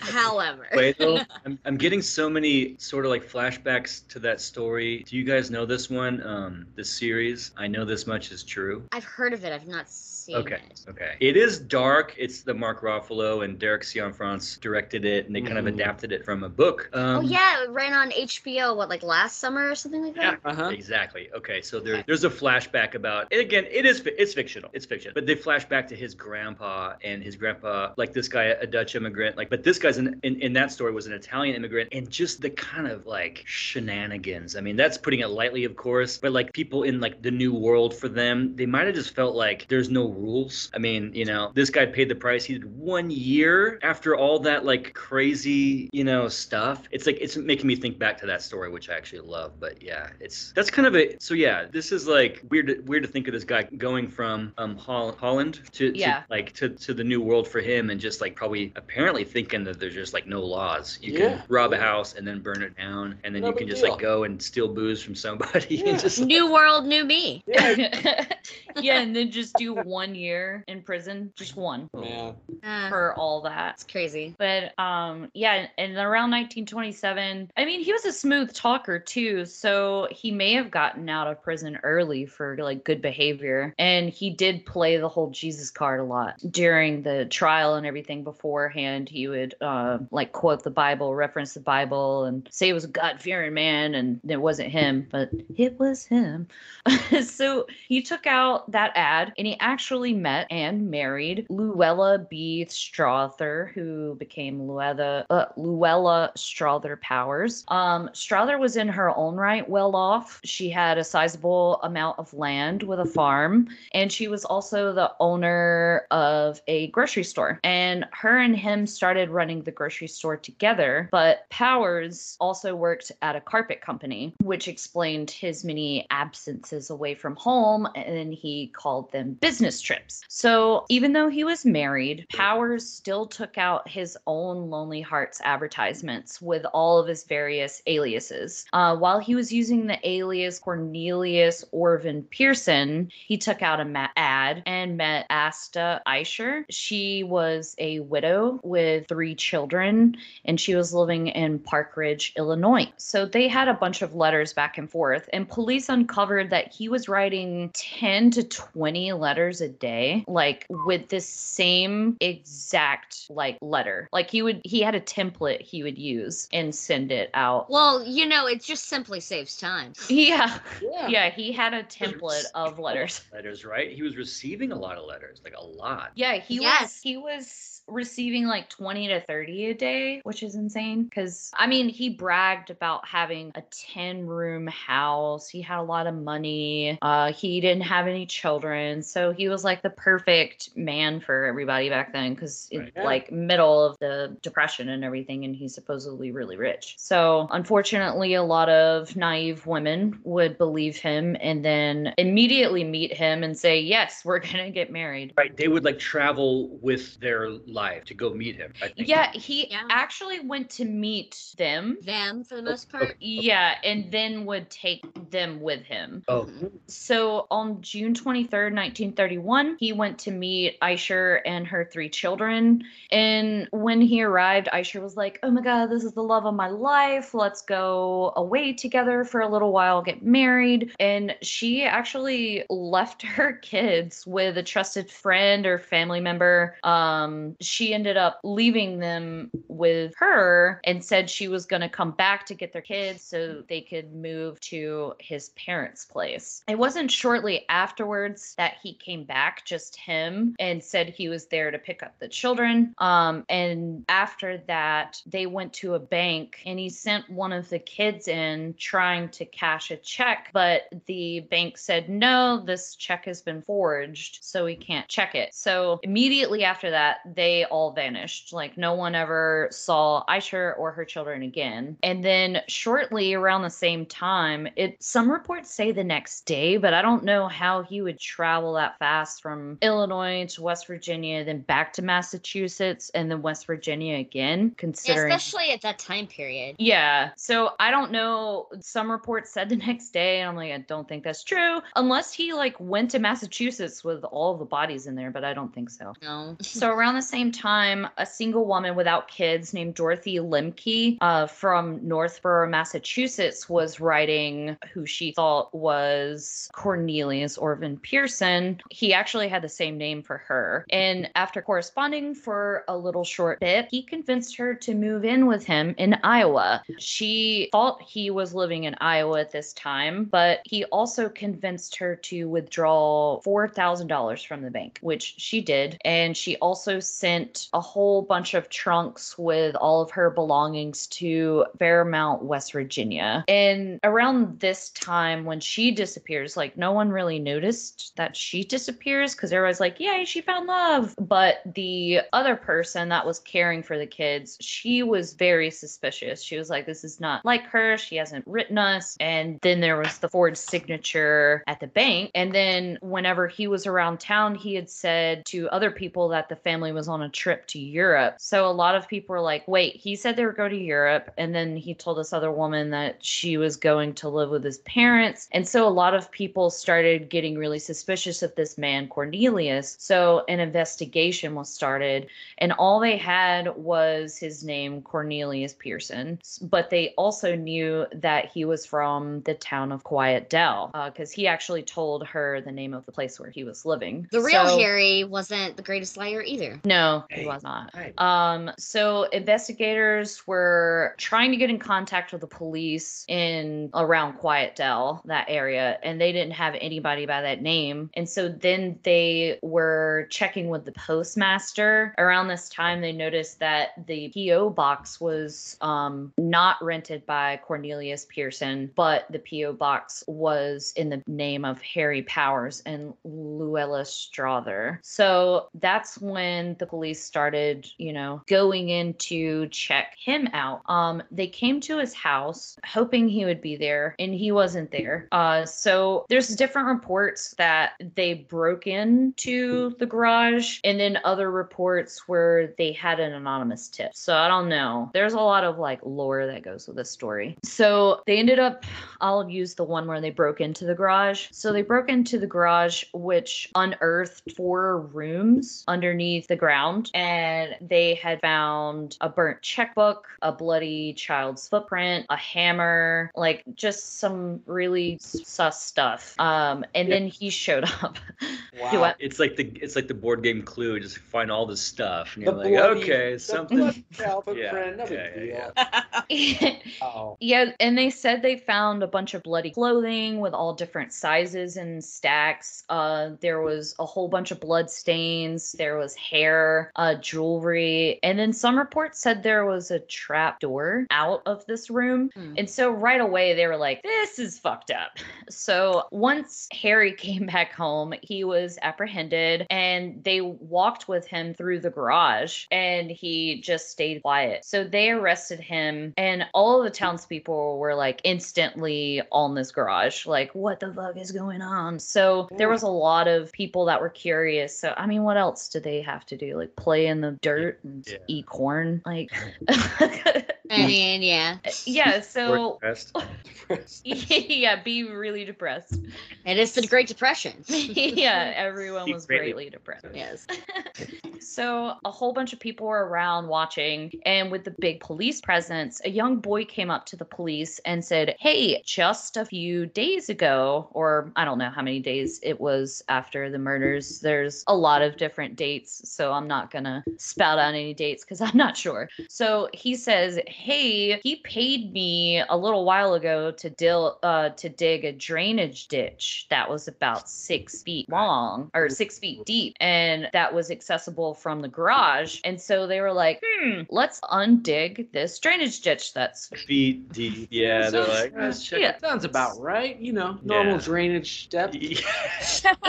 yeah, that's just immediately covered up and smells like death. Yeah. Um yeah, you know, no big deal. So they dug up the drainage ditch with a whole bunch of people around. Um, and they excavated the area and they found the bodies of Asta, Greta, Harry, and Annabelle, which were Asta's children. Um, You know, They when you said there was a bloody footprint, I was pretty sure the children didn't make it. yeah, they, sorry, they didn't make it. The dog did though. Yeah. It was drainage. They were. Yes, so they were all found um, tied with rope and burlap sacks, and all of them had nooses around their neck, except for the little boy who was apparently um, hit with a hammer. He had really significant head injuries. Um, and then they also found Dorothy Lemke with a belt still tied around her neck. That was clearly um, Powers' belt. And it- Um, And it had only been a matter of weeks or days since that di- that, that ditch was uh, kind of covered up and every and buried. I think so. Like some reports say like days, like a few days, and some say like a few weeks. So I'm not really sure. Fresh dirt. They were able to find it really easily. Yeah, because he was arrested in August of 1931, but he had killed them around the end of June at some point. Um, Okay. There's not any dates that are official because Harry Powers only admitted to crimes that were never on record. Um, in court, in the court, he remained silent. He didn't say anything, but apparently, according to the police, he did have a confession. Um, but this is just, it's not in court record. Um, so that's kind of hard to say. The stuff they just never found. Yeah, he he confessed during a really long interrogation. Um, if you look up pictures of him on like him arrested, he is fucked up. He's Right. covered Have in. Yeah, yeah. yeah, he has two black eyes, like a broken nose. He has he's sitting on a trash can with his uh, pants rolled up with no t- Yeah. t-shirt or shoes or anything. Straight And- box match. Just like yeah, you got fucked. and they and like one of uh I can't remember what site or what I looked up, but it's uh captioned with Powers after his in quote interrogation. Right. so Mm. there Wow. were also two mobs that tried to kill him. Right. Um, like everyone was super pissed about this, and everyone was in the know about this. So everybody wanted to let him have it. Like they wanted to take out aggression on him for killing these women.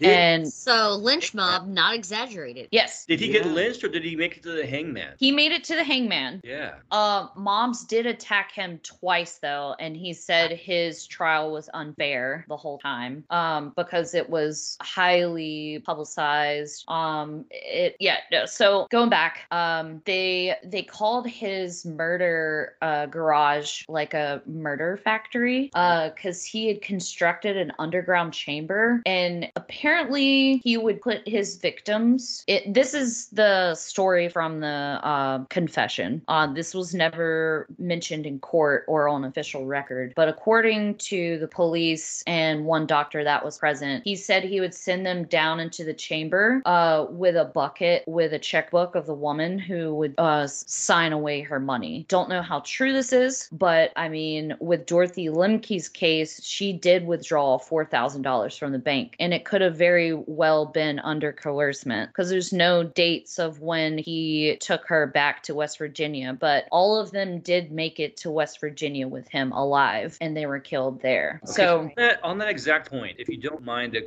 quick pause, kind of like in the spirit of that, is how was it in those days in regards to like a dowry? So he did marry an American woman who seemed well off, and presumably he got a dowry and he got some money. Did he then get the idea like, if I trick these women, I will get money? Yeah, and I mean, him writing those letters, he probably thought of his own wife because she was kind of a lonely person. She was childless. She was in her 30s. She had a farm and a grocery store. He was just But out of prison. Yeah, and she didn't know that. She didn't even know he was he went to prison. Apparently, accordingly, supposedly. Um some Dowry- people say she was an accomplice to it. Well, but That's she, so she was living at this house where The garage was? yeah, right? Uh some reports say the garage was on the farm, which was away from the house. Yeah, I heard it was on the farm. Yeah, which was away from where they lived. Okay, I see. But in the case of the dowry, was it pretty much custom for these women if they're engaged and marriage is looming, they will just there's a chunk sum in it for the guy? I think Um, it has more to do with when they're younger, not so much widows. Not, not a Yeah, because Yeah, okay. because with the widow, she had the money that was left to her from her husband, but she also needed like companionship and a male figure and stuff. And, And the I mean, back then in the 30s, you don't want to be a single, huh? And, and the dowry is more about the family of this young woman to be a bride, right? Yes, yes, exactly. Yeah, and it was really this trusted friend, sitter, family member. I don't know. There's different reports who this woman was, uh, but but she was the one who got the case started. In the other woman's case, no one reported her missing. That sucks.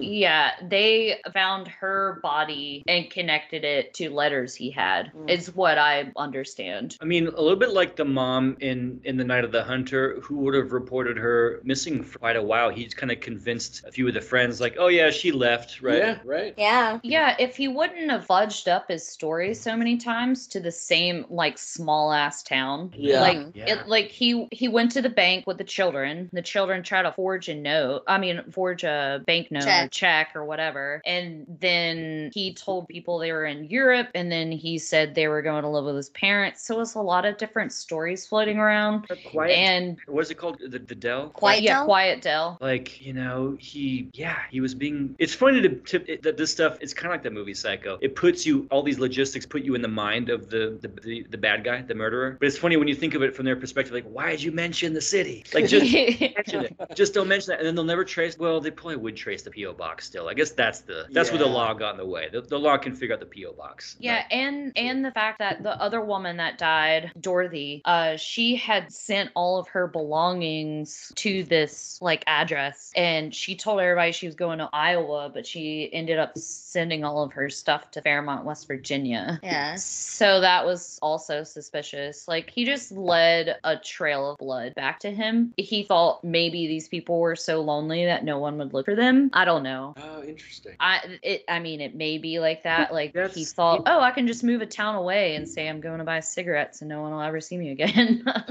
wonder from his like sick perspective why the deaths needed to happen because it seemed like he was just a frickin' kind of a petty thief and just kind of was probably thinking day to day and needed some money and why did these deaths need to happen? Like why did See, that? that's the insurance money, though. okay. Yeah. Okay. That's what he was after. okay. Mm. Okay. yeah, he wanted the insurance money. He wanted that woman's property because what is it? The widow had property, and then also Dorothy Lemke had a sizable amount of money, and I think she also had land. And that's why a lot of people point fingers at Luella B. Strother as a an accomplice, but she did not have to testify because you cannot testify legally or forcibly by the U.S. government, like if you're married. Yeah. Um. So So, many- she never made any statements. How many of these marriages needed to actually happen to get something like insurance money? He, he, the, the marriages were all going through, and Well, I think the marriages used- are more to like gain their trust. Like if Yeah. they fall in love with him, they're more likely to put him in the will. but, But the, also, he's using the alias. I think he was just stealing money. That's that's Yeah. true. Short con, That's not true. a long con. you That's go to a new Yeah. town and you're the husband of so and so, and or a widower of so and so. Yeah, because with Luella B. Strother, I mean, he could have been in the long con with her, uh, just waiting to kill her and steal her farm and grocery store. I mean, that's just my perspective. Maybe. But he killed the other woman quite instantly, like after meeting them within a few days. Really? Yeah, that's true. Really quickly. Yeah, really quickly, and then he'd steal their stuff. Okay, so in the case of the ones he killed quickly, I think I had seen in my like quick, you know, research, whatever, Wikipedia that. So was it the case? I think you had said it wasn't really the case, but I thought they kind of came with all their stuff, like kind of with all their what I thought was a dowry. I guess that's not really a dowry, but with their money and their kids and stuff, they kind of showed up with everything. So with Yeah. the case of Ashta I, Asta Eicher, the one from uh, Illinois with the three kids, she actually left all of her stuff because he probably would have taken all of it if it wasn't for him trying to forge that check. True. Ah, Because yeah. immediately after that check situation went down, he got the fuck out of town with those kids. yeah. I think it would have been different if he wouldn't have tried that. I think he would have stolen all of her stuff because everybody knew that they were planning to leave to go to his parents slash Europe or whatever. Yeah. Um, so they said it they left. She had all of her belongings left, and that was weird for them because they're like, she needs her things. Like they're going all this way, but it's still packed up. So his that was leaving more questions. Yeah, his own impatient greed screwed him over. Mm-hmm. But from the case of Dorothy Lemke, he had her send the stuff before he came to get her. Right. So that was a little bit different. She sent all of her stuff. But there was also a couple women who came forward during this trial that said they were conned by him, but they weren't murdered. Uh, they were just robbed. One woman said she was drugged uh, with her drink. And when she woke up, like all of her jewelry and money and a whole bunch of other things of hers were gone and he was gone. And I don't remember what name he Was it so? Was it there was there's reference of, of some noose nooses and a, and a hammer to one of the kids. What was his method of killing? Is there like a established like pattern there? strangulation uh was his main um like with all the women except for the boy um and according to his testimony or his um his not as uh during his um interrogation according to the police that were doing the in- interrogation, they said that he made the boy watch. Sorry, that reminds me of that um, Will Ferrell skit. Sorry, he made Mike the boy watch. But apparently, he made the boy watch while he strangled his mom and two sisters, and then when he yelled out a really loud scream, he ran. He got the hammer and hit him over the head a few times so he would stop, so the neighborhood wouldn't become suspicious. Yeah, I was gonna say the boy had to have shown opposition for him to make it that much more gory to him. Yeah. Yeah, and other um he would like gas them too, but eventually would strangle them. Um because there's like a whole bunch of different reports about this case being really blown up and then also like really straightforward like oh he strangled them and put them in. So, I mean, there's a lot of different uh you know how the newspapers were. Yellow journalism was rampant at this point. So, That's it's true. really like um old newspaper Forensics- articles. forensics were obviously lacking, and they don't they didn't maybe Right, know everything. Yeah. Yeah, because they said that in his uh, killing chambers, he had that uh, hole and he would put the lethal gas in and then he would strangle them after they were passed out. Oh, really? Um, so he did use poisonous gas, but he also did strangle as well. Because all of them were found with like nooses, and the uh, Dorothy was found with his belt around her neck. Yeah. Um, his he he said a lot during his confession, um, which wasn't recorded. They didn't have that capability in West Virginia in the 30s. But he did. He was quoted as saying that he got sexual pleasure from watching his victims gag to death, and quote, "It beat any cat house I was ever in." Oh boy, Is that a- that's grim.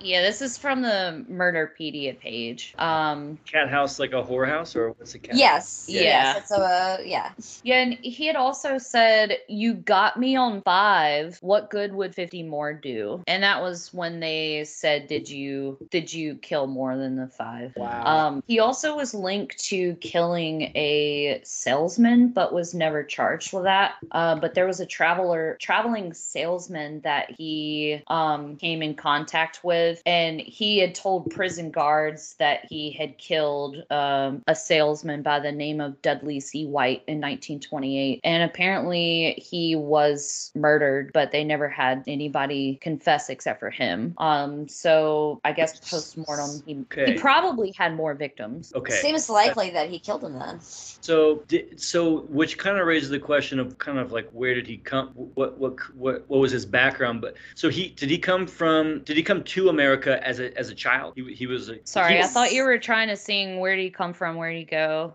Where'd you come from?" God, not Josh. That joke. Uh, I, I I believe he was in his teens, right, when they Yeah, moved. So he was around 17 or 18 when he moved to the U.S. that Yeah. was he a freaking freak out in Holland? I mean, seven. Um, That's a little older than I thought. You know, that's like suspect. Yeah, There's 'cause- not a lot about his life over there, right? yeah, there's there's not any information. I mean, I didn't read any like major, you know, investigative crime books on him. It's really like the newspaper articles at the time, Murderpedia. Uh, I looked up his own grave, which is in Moundsville, uh, West Virginia, and it's in the White Gate Cemetery. Um, What does that yeah, mean in the White Gate? uh, What it's called? yeah, it's just the wa- name of a Okay. um, cemetery, and I think that may be the prison cemetery. That would make sense. Yeah, because the White Gate Penitentiary Okay. Cemetery. Yeah, Yeah. that makes sense. That's a little bit. Did he come alone? Do we know that if he came to the He country? came with his family, I believe. Right. Yeah, he came with his family for work because apparently they were very poor. Yeah, they they wanted to come to the United States um, to come over and make something of themselves. Um, and that he was like working for a farm, and that was like his first job. And then he started committing all those crimes and went to jail. And then he moved to West Virginia, away from his family and away from all of his bad deeds. It would be fascinating to see if he had like a record from Yeah, from Holland. I absolutely. mean, that's it seems like it's quite possible that he was. At that age. Yeah. Maybe I mean, it's very, very possible. Like he came over when he was 18, um, so he could have had like a little rap sheet of petty crimes. Because when he first came over, he was just doing petty crimes, like Right. Okay, yeah. like stealing liquor and burglarizing, and then it and then it progressed But- very Yeah. fast. But, but like we said, there's so many that we don't know, right? That he ended up kind of implying or Yeah. ex- explicitly saying that we don't, that there was other ones. So if all of a sudden his whole checkered past is like worse than we thought, it's like, yeah. let's keep taking it back. I mean, where did he come from? You know? Yeah, Like, Where did like, he go? Sorry. In my Yeah. experience with serial killers, was the his ones eye a cotton? Was his a cotton eye? in my experience, the ones that are really braggart and say they've killed all these people have actually killed much less. And the ones that don't talk about it and never really admit to what they've done have often killed way more than we know. Yeah, interesting. Yeah, and it, he made that comment like, "You got me for five. What would fifty more do? Like, it doesn't fucking matter." So Yeah. he he kept his mouth shut during the whole trial. He said it was like sort of a witch hunt. He said it was unfair. They held his trial in the Old Moore's Opera House in Clarksburg, West Virginia, just because his case gained so much nor- notoriety uh, notoriety that like thousands showed up in this small ass town. So they eventually had to move it to the opera house, and the court case lasted for five days. He did never, he never confessed, only in to prison guards apparently and to the police. But during the courtroom, he maintained his innocence. Um, and there were also no cameras allowed and no, it's like umbrellas. I don't know. There was some things that weren't allowed because the the courtroom, like where they all were in the opera house, was just so jam packed with people that no one could move. Oh wow. Yeah, so it was like thousands of people piled into this Yeah, was- courtroom. So yeah, it, something was closed so that it was at an opera house, right?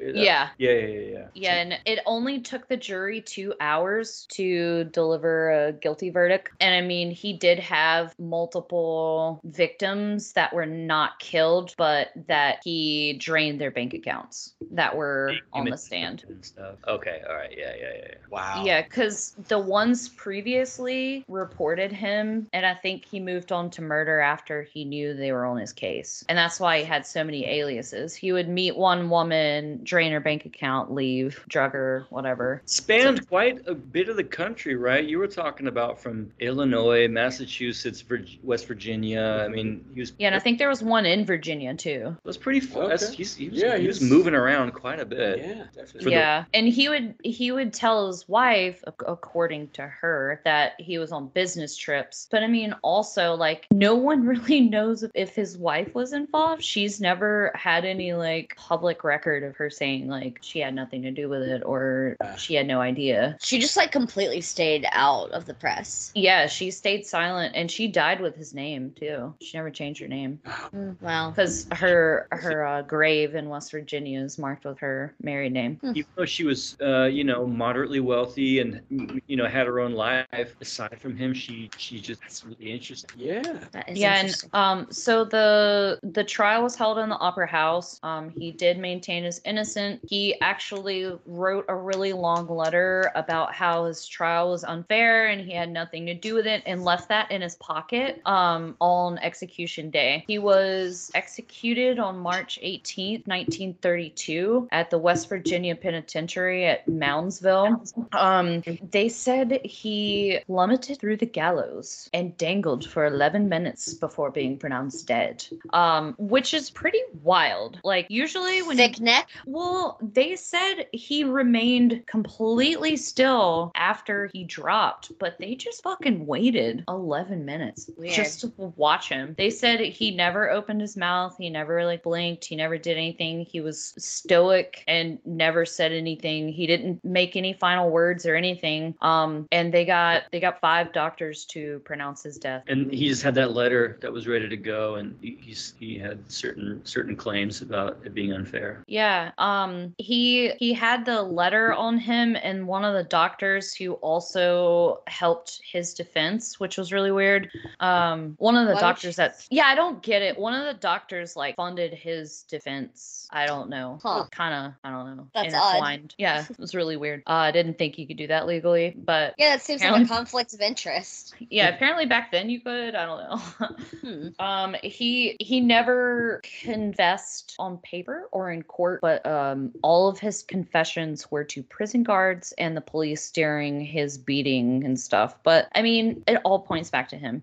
That's true. like it's clearly him. But his letter was saying how how um how unfair his trial was. Uh, where is it? I'm trying to find. I didn't write it down. Because Ah. by, by the way, thinking of it for just for a, a minute, like a counter argument, I don't think it goes far because I don't think Dutch immigrants were like much maligned during the time. I mean, I don't think they were, you know, Irish, okay, Italian for a time were were corralled into certain like pockets of society. But Dutch were kind of original Americans. I mean, they were not exactly maligned. I don't, I Yeah. don't think. Uh, yeah, I don't think so either. No, yeah. Yeah, and I mean, like for him to get out after one year for all of those Yeah, crimes is right, yeah. pretty insane. If it would have been a black man, he probably would have been hanged. Yeah. Oh, 100%. In all honesty, like I think the whiteness of him got him out of a lot of things. Sure, especially for the And- and time. even for those days, like you know how white probably isn't what we think of now. Dutch was probably white then. I Yeah. mean, That's, Dutch is still really white. yeah, of, course, of course, but how like back then other things maybe wouldn't have been white for them, but but, but back sure, because we ha- Americans had their a very weird form of uh, nationalism at that time. Yeah, and some groups would have a hard time, but I don't think Dutch would have been part of that. I, So yeah, I don't think so. as far as thinking of his like perspective, why it's like unfounded or something, it's it's a little hard to see what his larger points would have been. You know. Mhm. Yeah. Yeah, he I mean on on the stand he said uh that he had a miserable marriage and it drove him to seek out new brides, but he denied it and killing any of them. But also Eicher and Lemke's uh bank accounts were cleared right before Yeah. they died.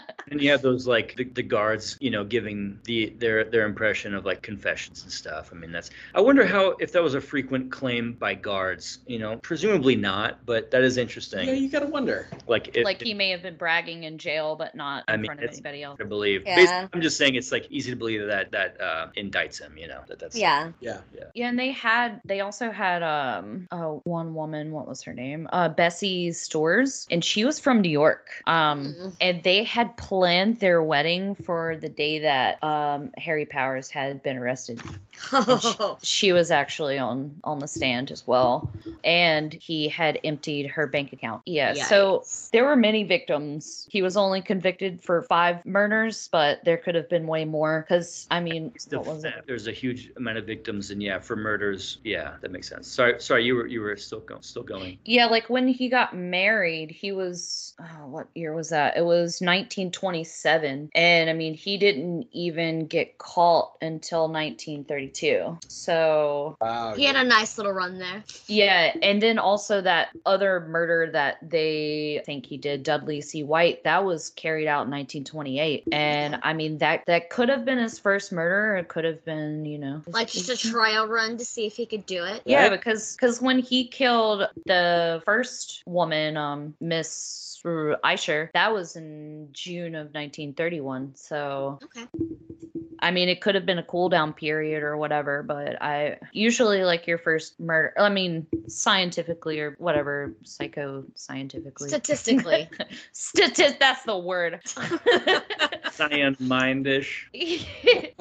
yeah, so he, he could have just killed that guy and said, okay, like I'm not, and then like just did it again. I don't know. Yeah, maybe. It makes Yeah. me think Mindhunter, right? Okay. Like their whole Yeah. tracking of serial killers and, and and that there's not I don't know, man. There's not a big takeaway, I guess, of like an overarching narrative always, but didn't they say it was don't they end up with like it's more random than you would necessarily think? It is more random than you would think. Like for murders? Yeah, for serial killers, for like for people that Well, because a lot of them choose people who they don't know at all. Yeah, that's for serial killers, but like for Yeah. murder murders. yeah. No, yeah, murder murders aren't you aren't usually like your very husband random. or your wife. Yeah, they're almost always someone that you're close to. You're like, good, bring in the detectives, and you kind of think like, okay, who has a motive? But Mm-hmm. with serial killers, I think they were saying like, it, it. I'm honestly just thinking of that show. I think they make the case that it's like if the person w- they knock on the door and if the person's home, Yeah. it's on. You know, like it's Yeah. more random stuff than just the murder that are, are motivated. hmm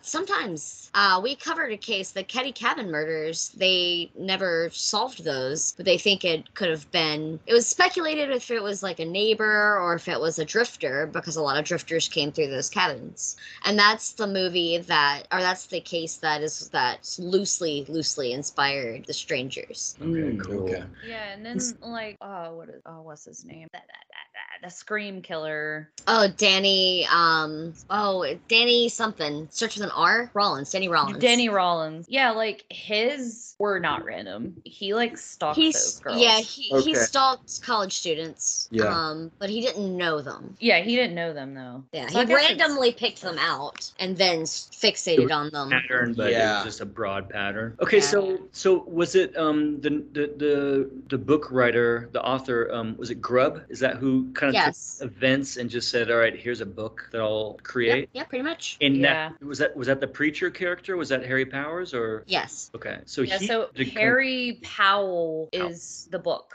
and movie, but Harry Powers is the actual killer. So it's Grubb who took those events and said, "I'm going to create this this char- this wolf in sheep's clothing kind of character." Yeah. Yeah, and I mean it's kind of a trope. Not really a trope, but I mean it's based on the Bluebeard um Yeah, Right. story. So that's and that was like a folk tale. Yeah. It was a French folk tale. Yeah, it's a French folk tale, and people, I mean, there's been many people who have done the Bluebeard technique or whatever the fuck you want to call it.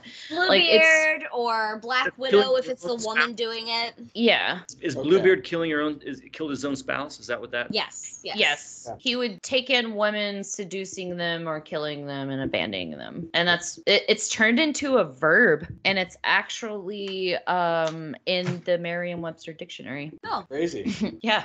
So that's Bluebearding. See, so and, and that's what we get in Night of the Hunter. Yeah, yeah, we do. Yeah, he kind of simplified a lot of these into kind of Grubb must have crafted one story out of out of this quilt of different people's lives, right? Yeah. Do you see one of the true stories as what was what what Grubb put together? I think it would be the the um the woman with the two kids. Except, you know, in his tale they survive and in Right. reality they get brutally murdered in a crawl space. Right. Yeah, it's more like Yeah. he.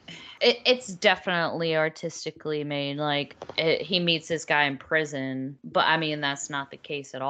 He meets women on like looking for love, and that's what the the widow was doing was looking for you know love or a male. Thing. It is very. Well, you know, artistic license. I wonder why Grubb and, and the screenwriters screenwriters of the uh, story like didn't decide to go with that classifieds thing because that, that is pretty compelling. You know, I mean, Yeah, the jail is the jail cell is kind of easier, quicker. You move along, but but yeah, I So think they wanted you to focus on the children from the beginning, and it's easier to if you have this backstory for it them. together. Yeah, and there's that hidden totally. treasure element. where Exactly, it The ties it kids all. hold the Yeah. knowledge where they- Exactly. what he wants. and it- it, it's really like reminiscent of those I've seen it written everywhere, but the Southern Gothic type style of there's a parable in every story. Yeah. Yeah. True. And then keeping that secret extended the suffering, sort of. Mm-hmm. Ah. Absolutely. If it was a, it was, if it was a classified, um, yeah, that's that that actually makes a lot of sense that they went with the way they did with the story. Yeah. Um, the preacher aspect, yeah. So you were saying that um, in real life, you know, He he he was quoting and kind of trying to appeal to that side of maybe a jury or something. You know, maybe is that part of the real story? Yeah, he did actually represent himself, and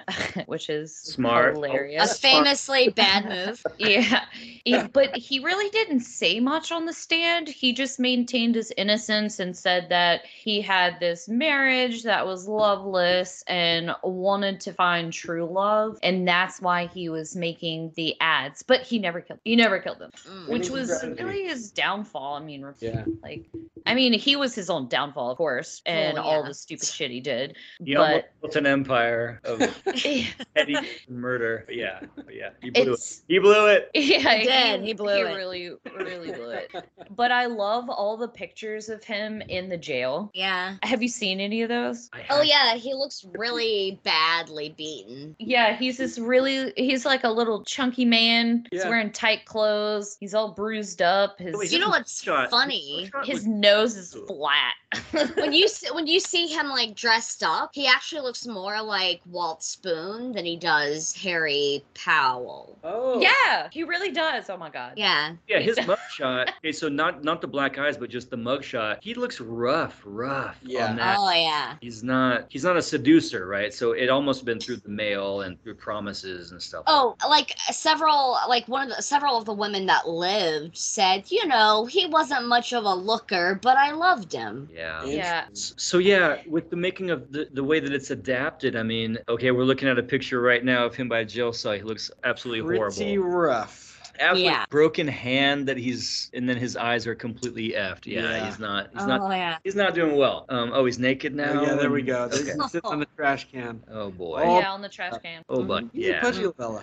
Um, so yeah, to, to create this, I guess what they they saw in that story, they just they did do a good job of creating a, a wolf in sheep's clothing. That is what you see in the Night of the Hunter. It's it's a wolf in sheep's clothing. Yeah. The preacher, the preacher thing. I mean, it seems basically in, invented. He's quoting scripture, but I don't know. There's probably a lot of guys that try to quote scripture toward the end of their days. I mean, they're trying Right. to Sure. Yeah, and he did say, "Oh, I'm a fear, uh, God-fearing man," but then, according to some of the jailers, he did say, "Haha, no, I'm an atheist." like he he tried to have this persona. I think it was because it was so televised, not televised, but written about. You Like know- it was, it wasn't on TV. Publicized. But, yeah, it was publicized. in an that's opera house. That is pretty amazing. Yeah. Yeah. Yeah, and it, it went from like a hundred seat courtroom to a twelve hundred seat opera house Wow. That's amazing. because it was so many people. Uh, it was a real sold out event, you could I say. wonder, um, I wonder, like in, in his in his era of, of you know the real guy, but then also also the movie itself, like if the context of what people were watching, like if they all saw an obvious you know huckster, like you know, whereas you watch the movie now and you kind of like wonder for just a minute, you wonder, are we supposed to think this is like a preacher? Because that's almost like a that's the way it's, that's kind of a way the story could have gone, where where um look, what if what if he did sell himself better as a preacher? Like I'm thinking of the movie now. Like what if what if it was a just straight up preacher who did a better job of convincing people without fist tattoos about like love and hate, and and just like maybe like had a good alibi, said yeah I'm from this church of this place, and like did that whole lie. I wonder if like audiences, if it was more clear what what they were dealing with, like you know at at that time that this guy's like pretty clearly portrayed to be a huckster, like that, and that's just that's just what he is from the beginning.